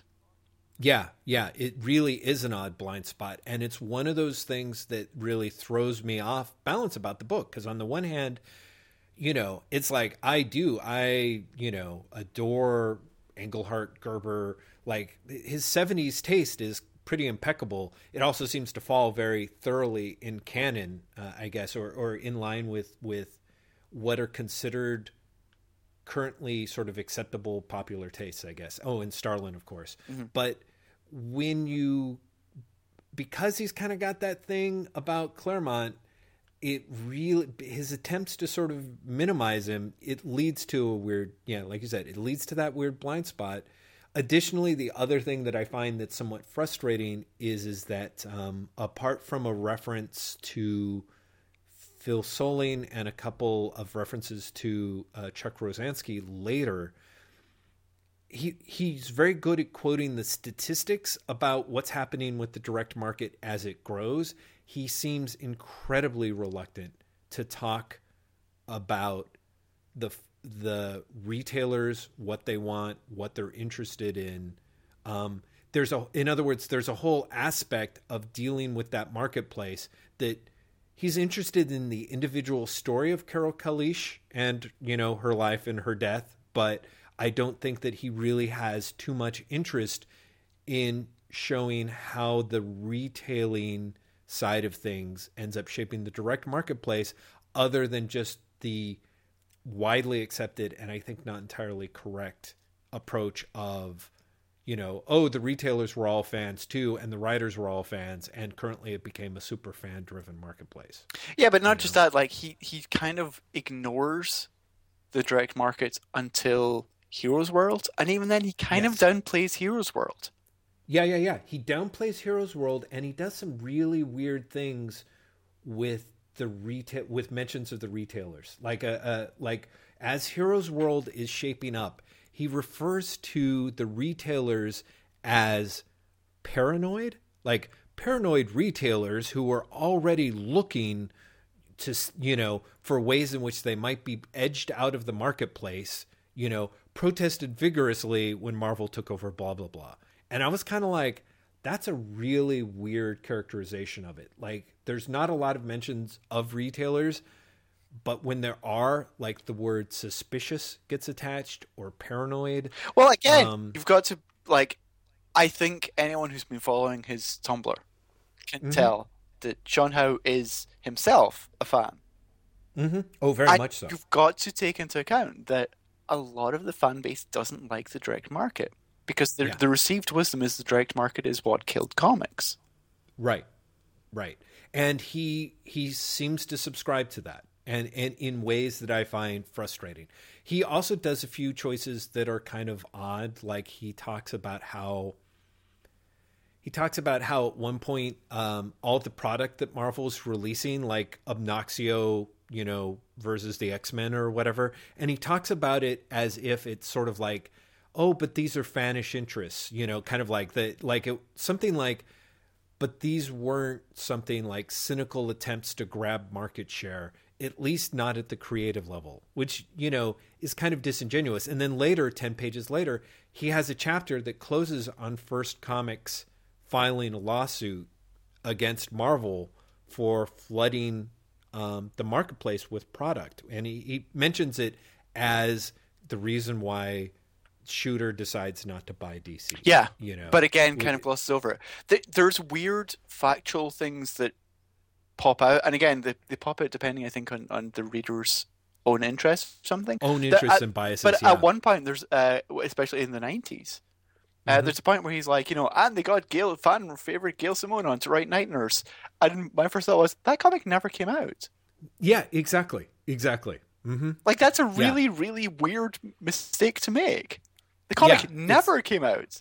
Yeah, it's it, it was one of those weird like oh the other thing that's amazing is is the fact that Mark Waid is mentioned once but is quoted like four or five times but uh, like anonymously like in the sense of a writer wrote on a retailing board or one writer said about Yeah, uh, Bob Harras I found a lot of that really annoying, where it was the anonymous, because it, it Mhm. really that's what I mean. Like uh, for me, at the when Shooter leaves the company, at that Mhm. point, the book shifts from being a book about Marvel Comics as a creative entity to being about Mhm. Marvel Comics as a business entity, not just Right. And I can almost see the argument of well, that's what happened to the company, but even Mhm. so, it's a it's a jolt as a reader. Yeah. Well, it is a jolt as a reader, but also part of my problem is that's the part that Howe himself really doesn't want to go there, and so consequently, it never quite goes there properly. You know what I mean? I think that's the thing. I think I see your point. It turns to a story about business, but apart, but it continues to be sort of more about the micro of like how the editorial staff was driven insane by editorial bonuses, oh, or Oh, no. how the Oh, yeah, advertising yeah. guys step in. You yeah, know, it, it's it's about how I guess what I mean is it shifts from the creative people working at Marvel Comics how Yeah. the business affected the people working at Marvel Comics. yes, exactly. Without really, Talking about the business, yes, or, exactly. or anymore talking about the creators. So you get, Yeah. um, like in the seventies, you get the creators, like you get Englehart doing the great story about, uh, the one thing I couldn't show during my Beast run was that the Beast started smoking dope, which I find insanely charming. I don't know why, Yes. but I really do. It's like it's such a fanish thing, but also such a, it's one of those things where you're like, of course.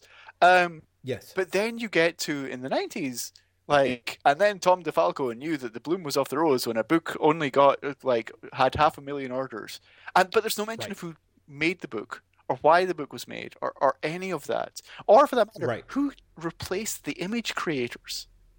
He talked Yes. about the image creators leaving and how that Mhm. impacted the bottom line and how that drove the variance, but not about who Right. create who f- who followed them.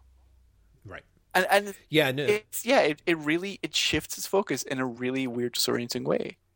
Yeah, yeah, it does. Um, and so, so yeah, at that point, it just kind of becomes sort of more. It, it feels less unified. It becomes a case of telling anecdotes and about personalities, but also in a way in which, yeah, because the marketplace is no longer personality driven in the same way, it yeah there's there's a way in which i can see where he he felt i'm sure his publisher his editor and his agent all felt this story has to run all the way up until you know the avengers comes out and makes a whole bunch of money until it's marvel marvel triumphant. But you it really feels like his heart is in it up to like I think I honestly I think he wanted to show it up until Shooter leaves and then may, maybe until the image creators themselves leave. But even then at that point I'm finding really some weird like all sorts of weird discrepancies that made me think like he's not really following this. He's not really like e- e- either he has his own biases or his research showed him one thing but he didn't really have any interest in pursuing it. So it's it's a variety of really weird stuff in the second half of the book. And like you said, it may just be that our memories are more entrenched, but it also kind of feels like at some stage there was a gear that he couldn't quite shift into. So, and that may be the part. And on the other hand, it may be the part at which, you know, day three of Christmas in a row, you're just like, okay, okay, no more anecdotes. I I can't take any more. I, I honestly don't know. I think, and it it might be a collision of the same, but the absolute incredible visceral delight that I felt reading from the 60s through the 70s, even the stuff from the 40s, you know. And at every stage, there's just like I said, there's anecdotes that you don't know um, and love Um, but even by its yeah, by the time you get into the '90s, it's not just that the topic, the subject matter gets grim. There are degrees in which Howe is working too hard to to have the cake and eat it too, uh, and possibly ignoring his biases. Like I was, I was fascinated and appalled when Howe goes on to basically say, you know, Mark Gruenwald picked up a copy of Rob Liefeld's Captain America number one and then died that night. You know what I mean? Yeah. Like he literally says that. And then he kind of does a little bit of backpedaling about it too at the same time. Like it's like, I want to have the oomph of this, but you know, let's face it, that's not really what happened. You know, and it's kind of like, dude, are you are you going there or are you not going there? And I thought that what really helped him was for better or for worse, with the 60s and the 70s, he had at least enough of, uh, well, I've done enough of the research. I'm going to make my judgment call as to as to what. Happened. Well, I also feel that the book suffers as it comes closer to today, in large part because these people are still around and still working. Oh yeah. Do you know what I mean? Like, Yeah, yeah, especially yeah. when he gets to uh, Quesada and everyone coming into the company, it honestly Mhm. starts to feel for me like he's toeing the company line. Oh, Do you know what I mean? Like, it, Very it's much so. when you get to the Marvel Knights thing, you Mhm. it pretty much is. And then Joe Quesada came along, and the writing got a lot better, and so did the art, and the paper got a lot better as well. And then he was the editor in chief, and he teamed up with a crazy guy called Bill Jemas. But Bill Jemas was just a little bit too crazy, so he got replaced. And then the Avengers was a success. Right. Well, there's there's a little bit of a hurried, and then this happened, and this happened, and this happened. I think he actually sort of did. Uh, he did a weird.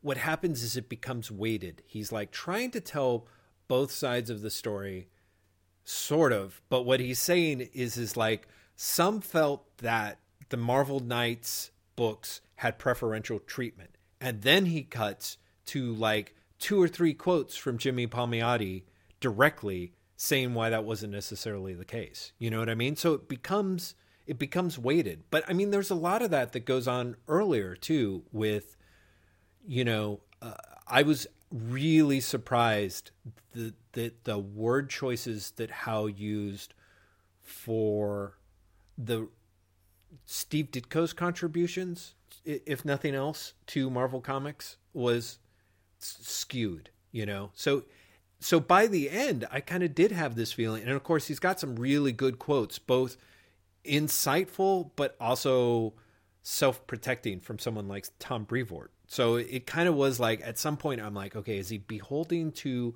his sources, his bias, or Or both. Is there kind of a company bias? Yeah, exactly. I Or know it's both. it's very, but again, like it, it, he's definitely beholden to his bias because the Mhm. the part where he shifts from the macro to the micro in the second half of the book is when he's talking about Mhm. Gerber and Howard the Duck.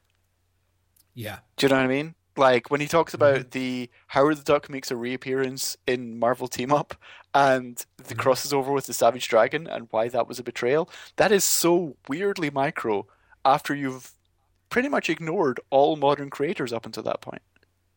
yeah. Do you know what I mean? Like he's quite Yeah, clearly yeah, like, yeah. but it's come on, man, it's it's Gerber. I don't know. Mhm. It's just it's Yeah. it's.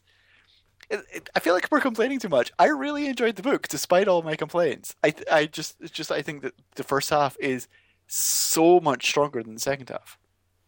Well, it is tough. It is tough. I felt this way too. My worry was is that I was going to complain about everything, um, because because some of these things are troubling and haunting me. There's a way in which I was kind of like, well, I've got a more troubled relationship with Marvel, so it's not entirely surprising. But yeah, that's why I keep wanting to say, like, but there's also so many fucking great like do you I the great thing about this book is I kind of thought that one of the things we could do is if we talked about our three favorite anecdotes from the book, each of us very quickly, oh, chances are good that still leaves a good 15 to 20 to 30 anecdotes behind that people won't know, you know, and still will have the joy of discovering in this. I'm trying to think what my f- three favorite anecdotes is. Englehart talking about the beast smoking dope is without doubt my favorite part of the entire book, just because it's so it's so weirdly personal. Yeah. I, I just really, really appreciated that. Um, Mhm. the the Jim Shooter Big Bang story in general, I think, is is a really strong thing, and a part that you can't read and then go, "Oh fuck, that's what DC did with Flashpoint and the New Fifty Two. And, and I Oh, think yeah, I, which I think reminds it's a me. really great argument against that. I'm going to make you read that. Oh, great! Uh, say now, now you say that, I'm gonna have to find it again. Come Yeah, on, sorry about that. work. Okay, Well, here, the I've- Alchemy I found it. You Yeah, got it? Oh, good. That's fast. Uh, allegedly, the idea behind Shooter's proposed Big Bang was this. The Marvel Universe had become too complicated, the histories of the characters too long and involved for the creation of accessible new stories. Years later, DeFalco remembered the pitch. There'll be something in the sky that will indicate things are changing, and then there will be a Big Bang, and then we're going to come out with new versions of pre existing characters. We said, Why would you do this? Shooter said, A lot of the stuff we're producing today, and then I lose the place. Thanks, Kindle. Mhm. Uh, a lot of the stuff we're producing today really isn't of the high quality we want it to be. We said, yeah, but we're going to be using the same creators. Right. Yeah, there's no big bang for creators. Yeah. I think is yeah, that's like that is that's Flashpoint right there. Yeah, it's kind of amazing, isn't it? Mm-hmm. Mm-hmm. Well, there are elements. Actually, there was a great moment where Steve Gerber paralleled Alan Moore in the book for me, um, It- which it- I hate mentioning because it's not one of my top three. But you know that thing where he's like, um, he pops. Steve Gerber says something along the lines of like, "If I didn't know any better, I'd swear that Marvel were buying up companies that I was working for and putting them out of business." yeah, You know, when when they buy up Ultraverse or Yeah. whatever. So I thought that I was like, oh, that's really funny. and, and One the, of- uh, the Englehart, uh, the the Malibu thing, I feel is really weirdly uh, glossed over as well. Yeah. Yeah, yeah, yeah. It's talked about to the extent that it has kind of Gerber and Englehart in it, I suppose, you know, but it even avoids some of the weird money quotes that I thought that they would use from that. No, actually, I take it back. He does have one of them where they're they're like, "This feels like what Marvel used to feel like." I, I remember. Yeah, it was in like- there. Yeah, yeah, you got that in there. Yeah. Uh, for me, one of my favorite anecdotes in here that I did uh, that blew my mind was the fact that Archie Goodwin had, uh, reje- you know, critiqued Andy Warhol and rejected him, Yes. uh, his work when he was work when uh, Goodwin was working at another magazine, and I can't remember which one it was. I wonder if I can search on Warhol real quick. Unfortunately, I did this brilliant thing of like, oh, I'll take a bunch of page captures on my um, iPad, and then I'll be able to look those up. Um, and then, of course, what happened was I didn't put them in any order, so I've been silently scrolling through here, like swearing at myself, like I don't. They're not. Why don't I have any order here? Um, so let's see. Searching, searching, searching.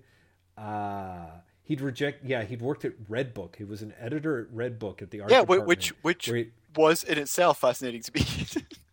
Yeah, me too. I was like, God, he was at Yeah. Redbook, where he'd rejected Andy Warhol's portfolio and then lectured Warhol about tracing other people's work. That is such a phenomenal anecdote. I love that in all ways. Um, the other anecdote that I love, the the one that actually made me um, like you know kind of bust a gut laughing, and that I had not been familiar about of didn't know about. Maybe it's a widespread one, and I'm vamping while the search is going. There we go. Is the um, Bill Sienkiewicz on uh, the New Mutants doing the art, and about the letters of praise and letters of horror that poured in. One written in crayon, the shooter simply read, "Get rid of him, Jimmy, before he ruins everything." Like that is like and it's and it's all caps. And I'm like in crayon i'm like i love that story. It's probably apocryphal as all hell but how can you not adore that you know? Um and then there was actually a, a there's a lot of um footnotes that i thought were incredibly notable. I love the fact that like ditko ended up taking on the hulk uh after kirby left only because he wanted to draw new mexico yeah, it's kind of wonderful, right? yeah, I thought that was great. Oh, somebody who I liked before this book and kind of came out a little bit in love with was Ann Nocenti. Like all of the Ann Nocenti quotes and stories in here are primo. I, you have the You feeling know. Anne you could write like the greatest book about her time in Marvel, don't you? Yeah, absolutely, absolutely. I, I, Because I was, there is. I love the footnote about uh, the Stan Lee and John Romita proposal for Playboy Oh happened. God, yeah, yeah, Uh, I'm yeah, trying yeah, to find yeah. it. Um, Stan and Romita were soon very quietly working on a proposal for Playboy that included characters named Lord Peckerton and Clitana, the High Priestess. the first issue was to open with a shot of the ruler of a central empire using, quote, chicks as footstools. Playboy, trying to compete with Penthouse's Wicked Wanda, demanded more S&M. Romita balked, and Stan followed him in solidarity. That's the only time I can point to Stan passing up a chance to make money, Romita later said. Romita is another guy. He comes across really well, I think. he comes across really well and i'm fascinated to the extent to which i think in some of the later sections when you have people in they have like a source at the bullpen said this is it. This is the absolute ruin of us. Like i clearly think that that was romita like i think he he had he got great and very extensive interview with romita and made the made the most of it. Um uh, but yeah that i do romita comes out very i think I'm not sure, like, well, but he certainly comes out incredibly candidly. Like, he comes out as a very human character who's very humble and aware of his foibles. And that really do, ends up counting for a lot, Yeah. I think. in I do feel that a lot of the um, really entertaining anecdotes for me are in the footnotes. I'm just scrolling through the Mhm. footnotes here, and I'm seeing the bit about uh, Englehart and George Tuska working the Hero for Hire. Yes. Yeah. In a Yeah. story that appeared in Luke Cage Hero for Hire issue 8, Englehart said that artist George Tuska, who would ignore Englehart's subplots and send back artwork with the explanation, I didn't feel like drawing that, tricked him into referring to Luke Cage as a nice Schwartz boy. Englehart didn't realize that Schwartz was his derogatory Yiddish term for a black person. An awkward apology appeared three issues later. What can I tell you? Englehart shrugged. I'm from Indiana. Yeah. Yeah. That was, oh boy. Um, yeah, that was impressive. Uh, yeah, no, the footnotes are filled with, I love the one where, um, there's the anonymous writer who says that one of the trio of Alan Weiss, Jim Starlin, and Al Milgrom, like, it is like one of those guys had it in for me, and he refuses to say which one. And it was like, is like my ex girlfriend went went out with him, and all he wanted to do was drop Then acid. fuck, yes! I remember that one. I love that anecdote. And I'm also like, okay, I'm I'm really inclined to believe that it's Starlin, but you know, I mean that's kind of like it was kind of great. It was like I'm guessing that writer is Conway and I'm guessing that that right that the that the person that he's talking about is Starlin, but I have no idea why. Um another great anecdote Peter Paul had served jail time in the 1970s for cocaine possession and defrauding Fidel Castro for $8.7 million in a bizarre coffee shipment scheme that involved plans to sink a Panamanian freighter. That is that is for people who don't know. Peter Paul ends up being Stan Lee's uh, That, business media, partner. Yeah. of Stan Lee Media. Un. I want to do one more and then I'm going to stop. You know who my inspiration Mm-hmm. was for becoming a comic book writer? Gerry Conway asked in Comics Interview issue 13. Shooter. That is a great because story. Jim Shooter is only a year and a half older than I am, and I saw his name mentioned in a Superman story that he'd written in the mid 60s, and it said, 13 year old Jim Shooter wrote the story. And I thought, Jesus Christ, I'm 13 years old, and I can write as well as this. oh, I love that. I love that so much. yeah that is that is completely great um yeah i think i think i basically told my three although i will mention yeah i guess my last one is that i had no idea that um the letter when jarvis quits the avengers was the resignation letter that dave cockrum wrote to marvel um, with the words with with you know the appropriate nouns Yeah, swapped out. I actually, I actually did know that because it was um, Comic Book Resources has a column called Oh God, is it called Oh, Myths yeah. or something? Comic book legends Yes, and yes. legends, yeah, by by Brian Yeah. Cronin, who I don't know if he listens to the podcast. they they had they had that in once with the page, and I was like, that's fucking great. yeah, yeah. Actually, there is that thing where it's like I really do need to pick up the comic book legends revealed book because um, I'll search on stuff. It was kind of like that brilliant thing that we uncovered about the Submariner and the Aquaman. yeah, they did it like Um, two weeks later or something. Uh, I think three years earlier. Oh, was it? I think so. I was like, huh, okay, well, I'm behind the curve on this one. Like, seriously, it was like 2008 or some sort of thing.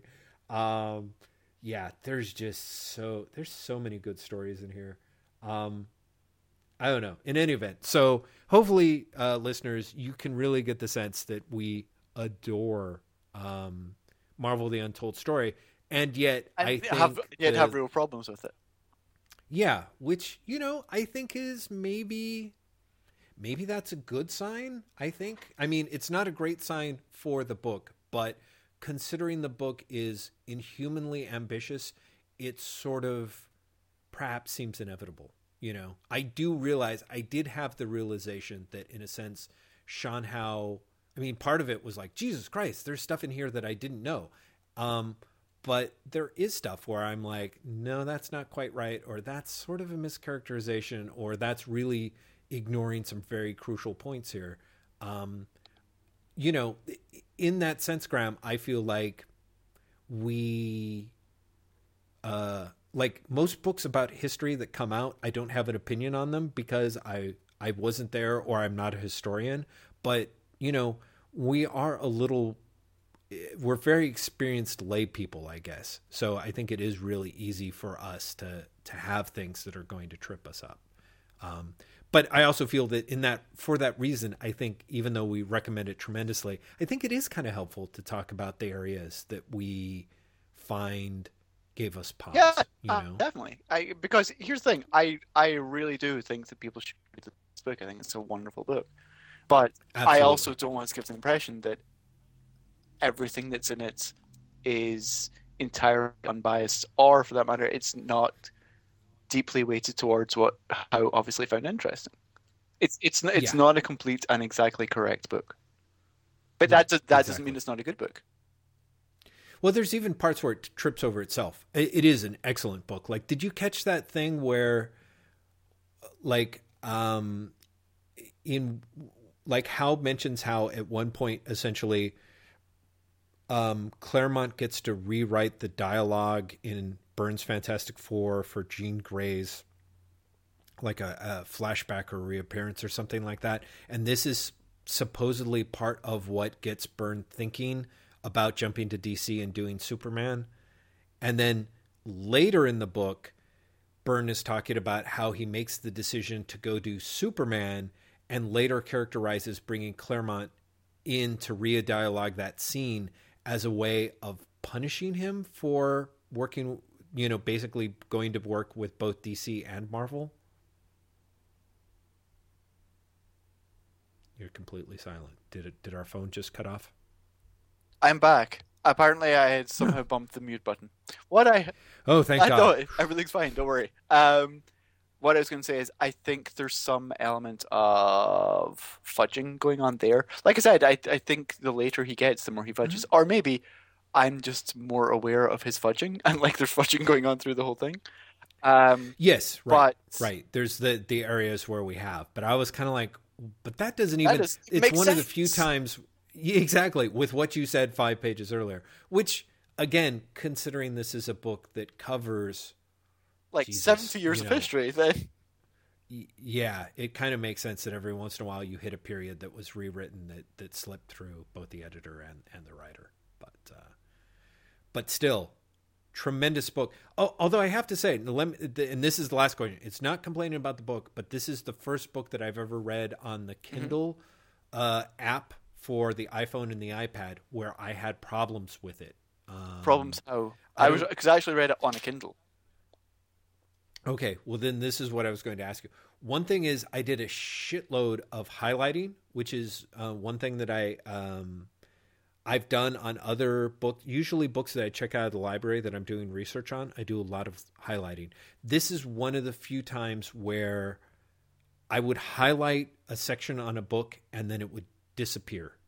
Like the highlighting, like I'd move a page and then I'd jump back and the highlighting would just be gone when I first downloaded the book, it only had section numbers, not page numbers, and then it switched to having both page numbers and section numbers, but then would still move to areas where it would only have section numbers, which was odd. And then finally, my big problem on the iPad, this was not a problem, but on the iPhone, I would hit the asterisk to jump to a footnote and then you're supposed to hit the asterisk at the top of the screen to jump back. And whenever I would do that, it would not go back. It would, you know, 95% of the time I would, you know, the the main Kindle menu would like spring up where I push my thumb because it perceived it as I was pushing in the top corner of the page rather than the actual footnote. Um, unbelievable nightmare. got to the point where what I'd have to do is I would highlight a word before the footnote, read the footnote, and then in my notes and marks, look for the highlight of that word so I could jump back to the text, which is that that sounds of... more like a Kindle app for other devices problem than a Kindle problem, app because I yes. didn't have any of those problems. Yeah. So I should say, on the one hand, uh, so the majority I did it on my iPhone. I had a lot of problems with the iPhone in that regard. The iPad, of course, with the larger text and the larger screen size, there will, there wasn't a problem of the footnote being up there uh, too high in the corner, but I still had the problem with disappearing uh, highlights. And as Graeme points out, these are the apps for the iPhone and an iPad, and also right after a pretty major OS release. So things were probably still pretty buggy. But I did want to mention it for people because, on the one hand, the thrill and delight of being able to buy this book and then read it anywhere, and I swear to God, I really did read it everywhere, um, was somewhat mitigated by the fact of my ability to actually read it. yeah, was well.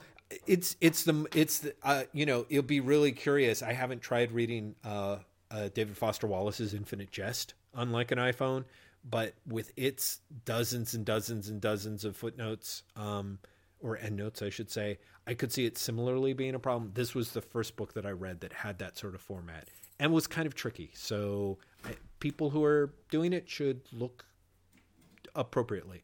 But you've got the you just have, you don't even have not just the Kindle. You're reading it on a on like a Kindle Fire HD. Right? Uh, I'm reading on a Kindle Fire. I don't know if it's Kindle Fire HD. Maybe I'm reading on the mm. one that is essentially the new iPad.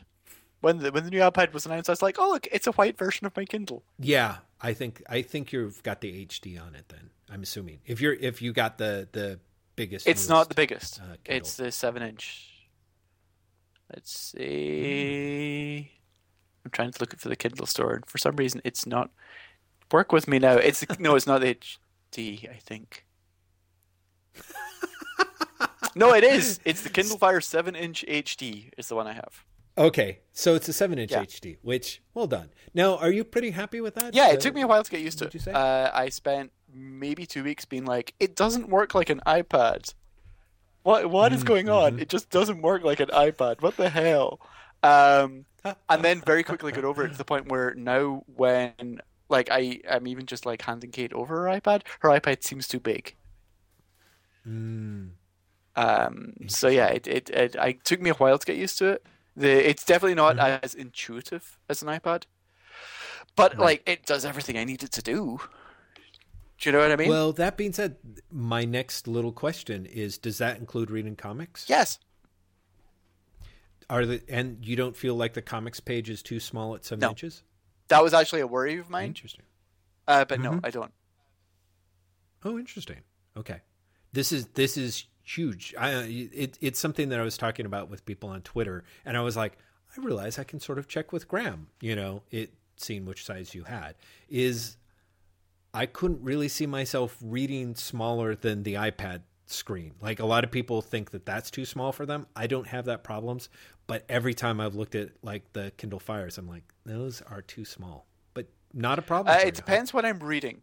Uh, I at one mm. point had a um, Rogue Trooper collection from Rebellion, and mm. that was actually mm-hmm. too small. And it wasn't too small. Like it was too small for a really weird reason, which is I was uh, I had a review PDF, mm, and mm, right. the resolution made the t- made the lettering too hard to read Ooh. at that size.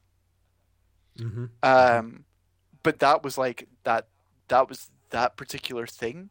Everything on Comixology, mm-hmm. for example, reads fine. Mm-hmm. Well, that's good to know. We even without necessarily doing guided view. I've not. I've not done guided view in Comixology in the Kindle at all. Oh, okay. This is really good to know. Um, for me and hopefully for listeners. are you are you thinking of getting yourself a Kindle Fire or a, a new iPad? Uh, I don't think so. Honestly, currently I'm obsessed with with uh, hopefully getting enough money together for the holidays to to get myself a Mac Air. Um, but you know, as my iPad one chugs along, um, part of me finds myself kind of tempted, particularly since they more or less introduced the iPad stealth introduced the iPad 4 uh, and it's available now and is twice as fast as the 3 and is the same price. I'm kind of like, well, maybe if I can't swing a Mac Air, you know, I don't know. I'm a mess. Don't worry. I I I sort of quasi news about the new iPad and was like, I'm not even sure I'm looking for that. That's just going to confuse me. I saw the photo. I was like, yeah, that that's my Kindle. It's white. Great. Right. Well, the iPad Mini again, not so much, but interestingly enough, um, I also like uh, uh, I, a family member uh, bequeathed me their old uh, Amazon Kindle 2, which I pretty much use to. Um, I haven't really used that much because it's like it's big, it's awkward. The page literally flashes every time you hit the next page Oh, button, that's, that's, but it's kind of nice. Yeah, but it is sort of nice in that if you're a member of Amazon Prime and you have a Kindle device, you can borrow books for free. Yes. Which um, before I didn't quite have those all those boxes checked. But I have to admit, there are times when I see people on a bus reading just kind of a you know the next version up the kindle 3 or the kindle dx which is nice and flat and is just there for reading books but also seems like it's the right mix of not seeming too expensive that i would feel weird reading it on bart but it's also still bigger than an iphone or Yeah. something like No, that No, I mean, I, I really So- like the Kindle Fire for that. I really like the Kindle in terms of its size. For reading prose, I think it's spectacular. oh, I think it's really, Oh, really good. good. So I, I would I would heartily recommend it. Hmm. okay well that is that is something to keep in mind Listeners, we are possibly boring you to death right now. I don't, you know, that was brief and it was tech stuff uh, about comics. So let's say, let, us paint this with a sunny picture. Let's. And it's like, listeners, you got the added bonus of hearing us talk tech for a few minutes. So, um, but we really should go. I We- think, we actually. probably Yes, should. So, so, some of us Yeah. have work to do. Yes, I actually have an old friend that I have to pick up halfway across town in about uh, 45 I. I really hoped you weren't going to say like 10 minutes. Something was going to be like, Jeff, get off the phone, for the love of God. oh, man. Um, yeah, we're taking next week off. Am I correct? that is correct. For my birthday. Yes. Uh, people, as you're listening to this, tomorrow, if you're listening to this on the Tuesday, which is to say Wednesday, Halloween is Jeff Lester's birthday. Um, first of all, in the comment section, leave Jeff Lester a happy birthday comment. Leave him a happy birthday comment on Twitter. He's at Lazy Bastard. That's B A S T I D. Mm. Um, yeah, Mhm. s- tell him happy birthday. And also, someone who I can't remember the name of, and you're going to have to help me on this, came up with a great idea of how to give Jeff a present, which is if you've bought a $3.99 Marvel comic with a free digital code, Jeff the digital Mm. code to download. Because that way, he can read Marvel comics without any extra money going to Marvel. That is true. That is true. It's kind of uh, the the very awesome person who uh, suggested it, and I, I'm hold on because of course I always get I the two of them. tried to look it up really quickly. God. It, it is it's it's Ben Lipman. Yes, it is. It is Right? Ben Libin. Yes. Yeah, yeah, yeah. Uh, what uh, tried and true whatnot Ben Lipman uh, was kind enough to send me a bunch of his unused digital codes from his from the Marvel books that he's reading, and I haven't downloaded them yet. I I think I will though, and I, I'm going to read those books so that we can actually talk about them, even though they're somewhat late. As he pointed out, it it it's kind of a zero sum game. It does not support Marvel because he It's- has yeah, already it's a bought free the issue. code. Yeah. Yeah, but it also doesn't pirate Marvel because they are actually free digital codes that the companies. Uh, and so, people, if you have those, um, give them to Jeff as a birthday present. because that that Sure. would be lovely. Yeah. And other than that, you should just give Jeff presents anyway. Uh, do, do you have do you have an Amazon wish list? Uh, no. You don't? Are, are you? Is this a lying? I, I'm going to look it up. I'm going to look it up. Yes. Damn it! I do have one. Yes, I do have one. Yes. Um, yeah, I don't think anyone really has to do that. I'd be happy with digital codes, but there's probably a few things in there if you want to go crazy.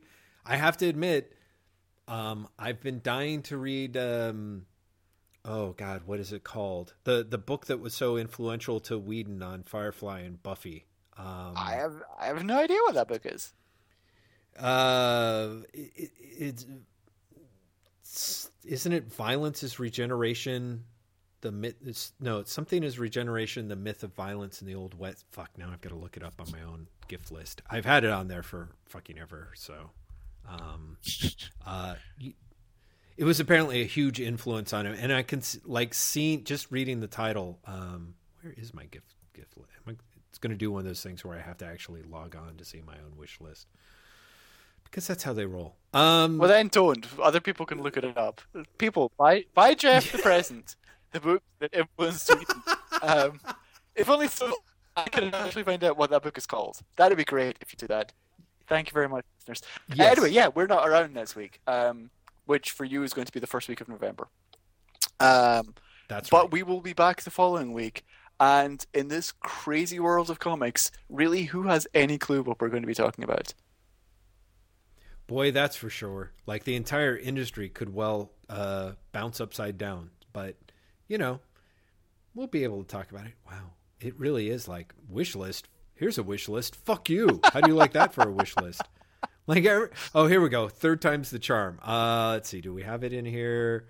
The Quantum Thief, the Fractal Prince, the Gone Away World, a bunch of car seats that I don't actually need. Um, wow, I really need to clean this up. Oh, Thrill Power Overload. I really want a copy of that, but it's out of print, so it's like thirty-one bucks. Hey, people in Britain. Um, there, there's, there's, is it? Oh, it's probably still. yeah, in print there's probably a, there, it? uh, there's I know there's a paperback version in Britain. I don't know if it's still in print, but probably. He- Here it is: Regeneration through Violence: The Mythology of the American Frontier, 1600 to 1860, by Richard Slotkin.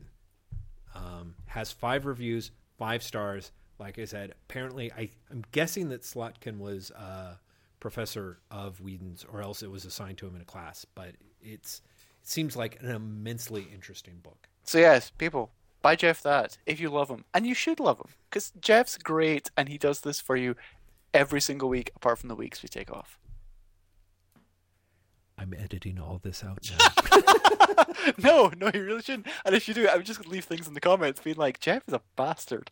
Jeff. no.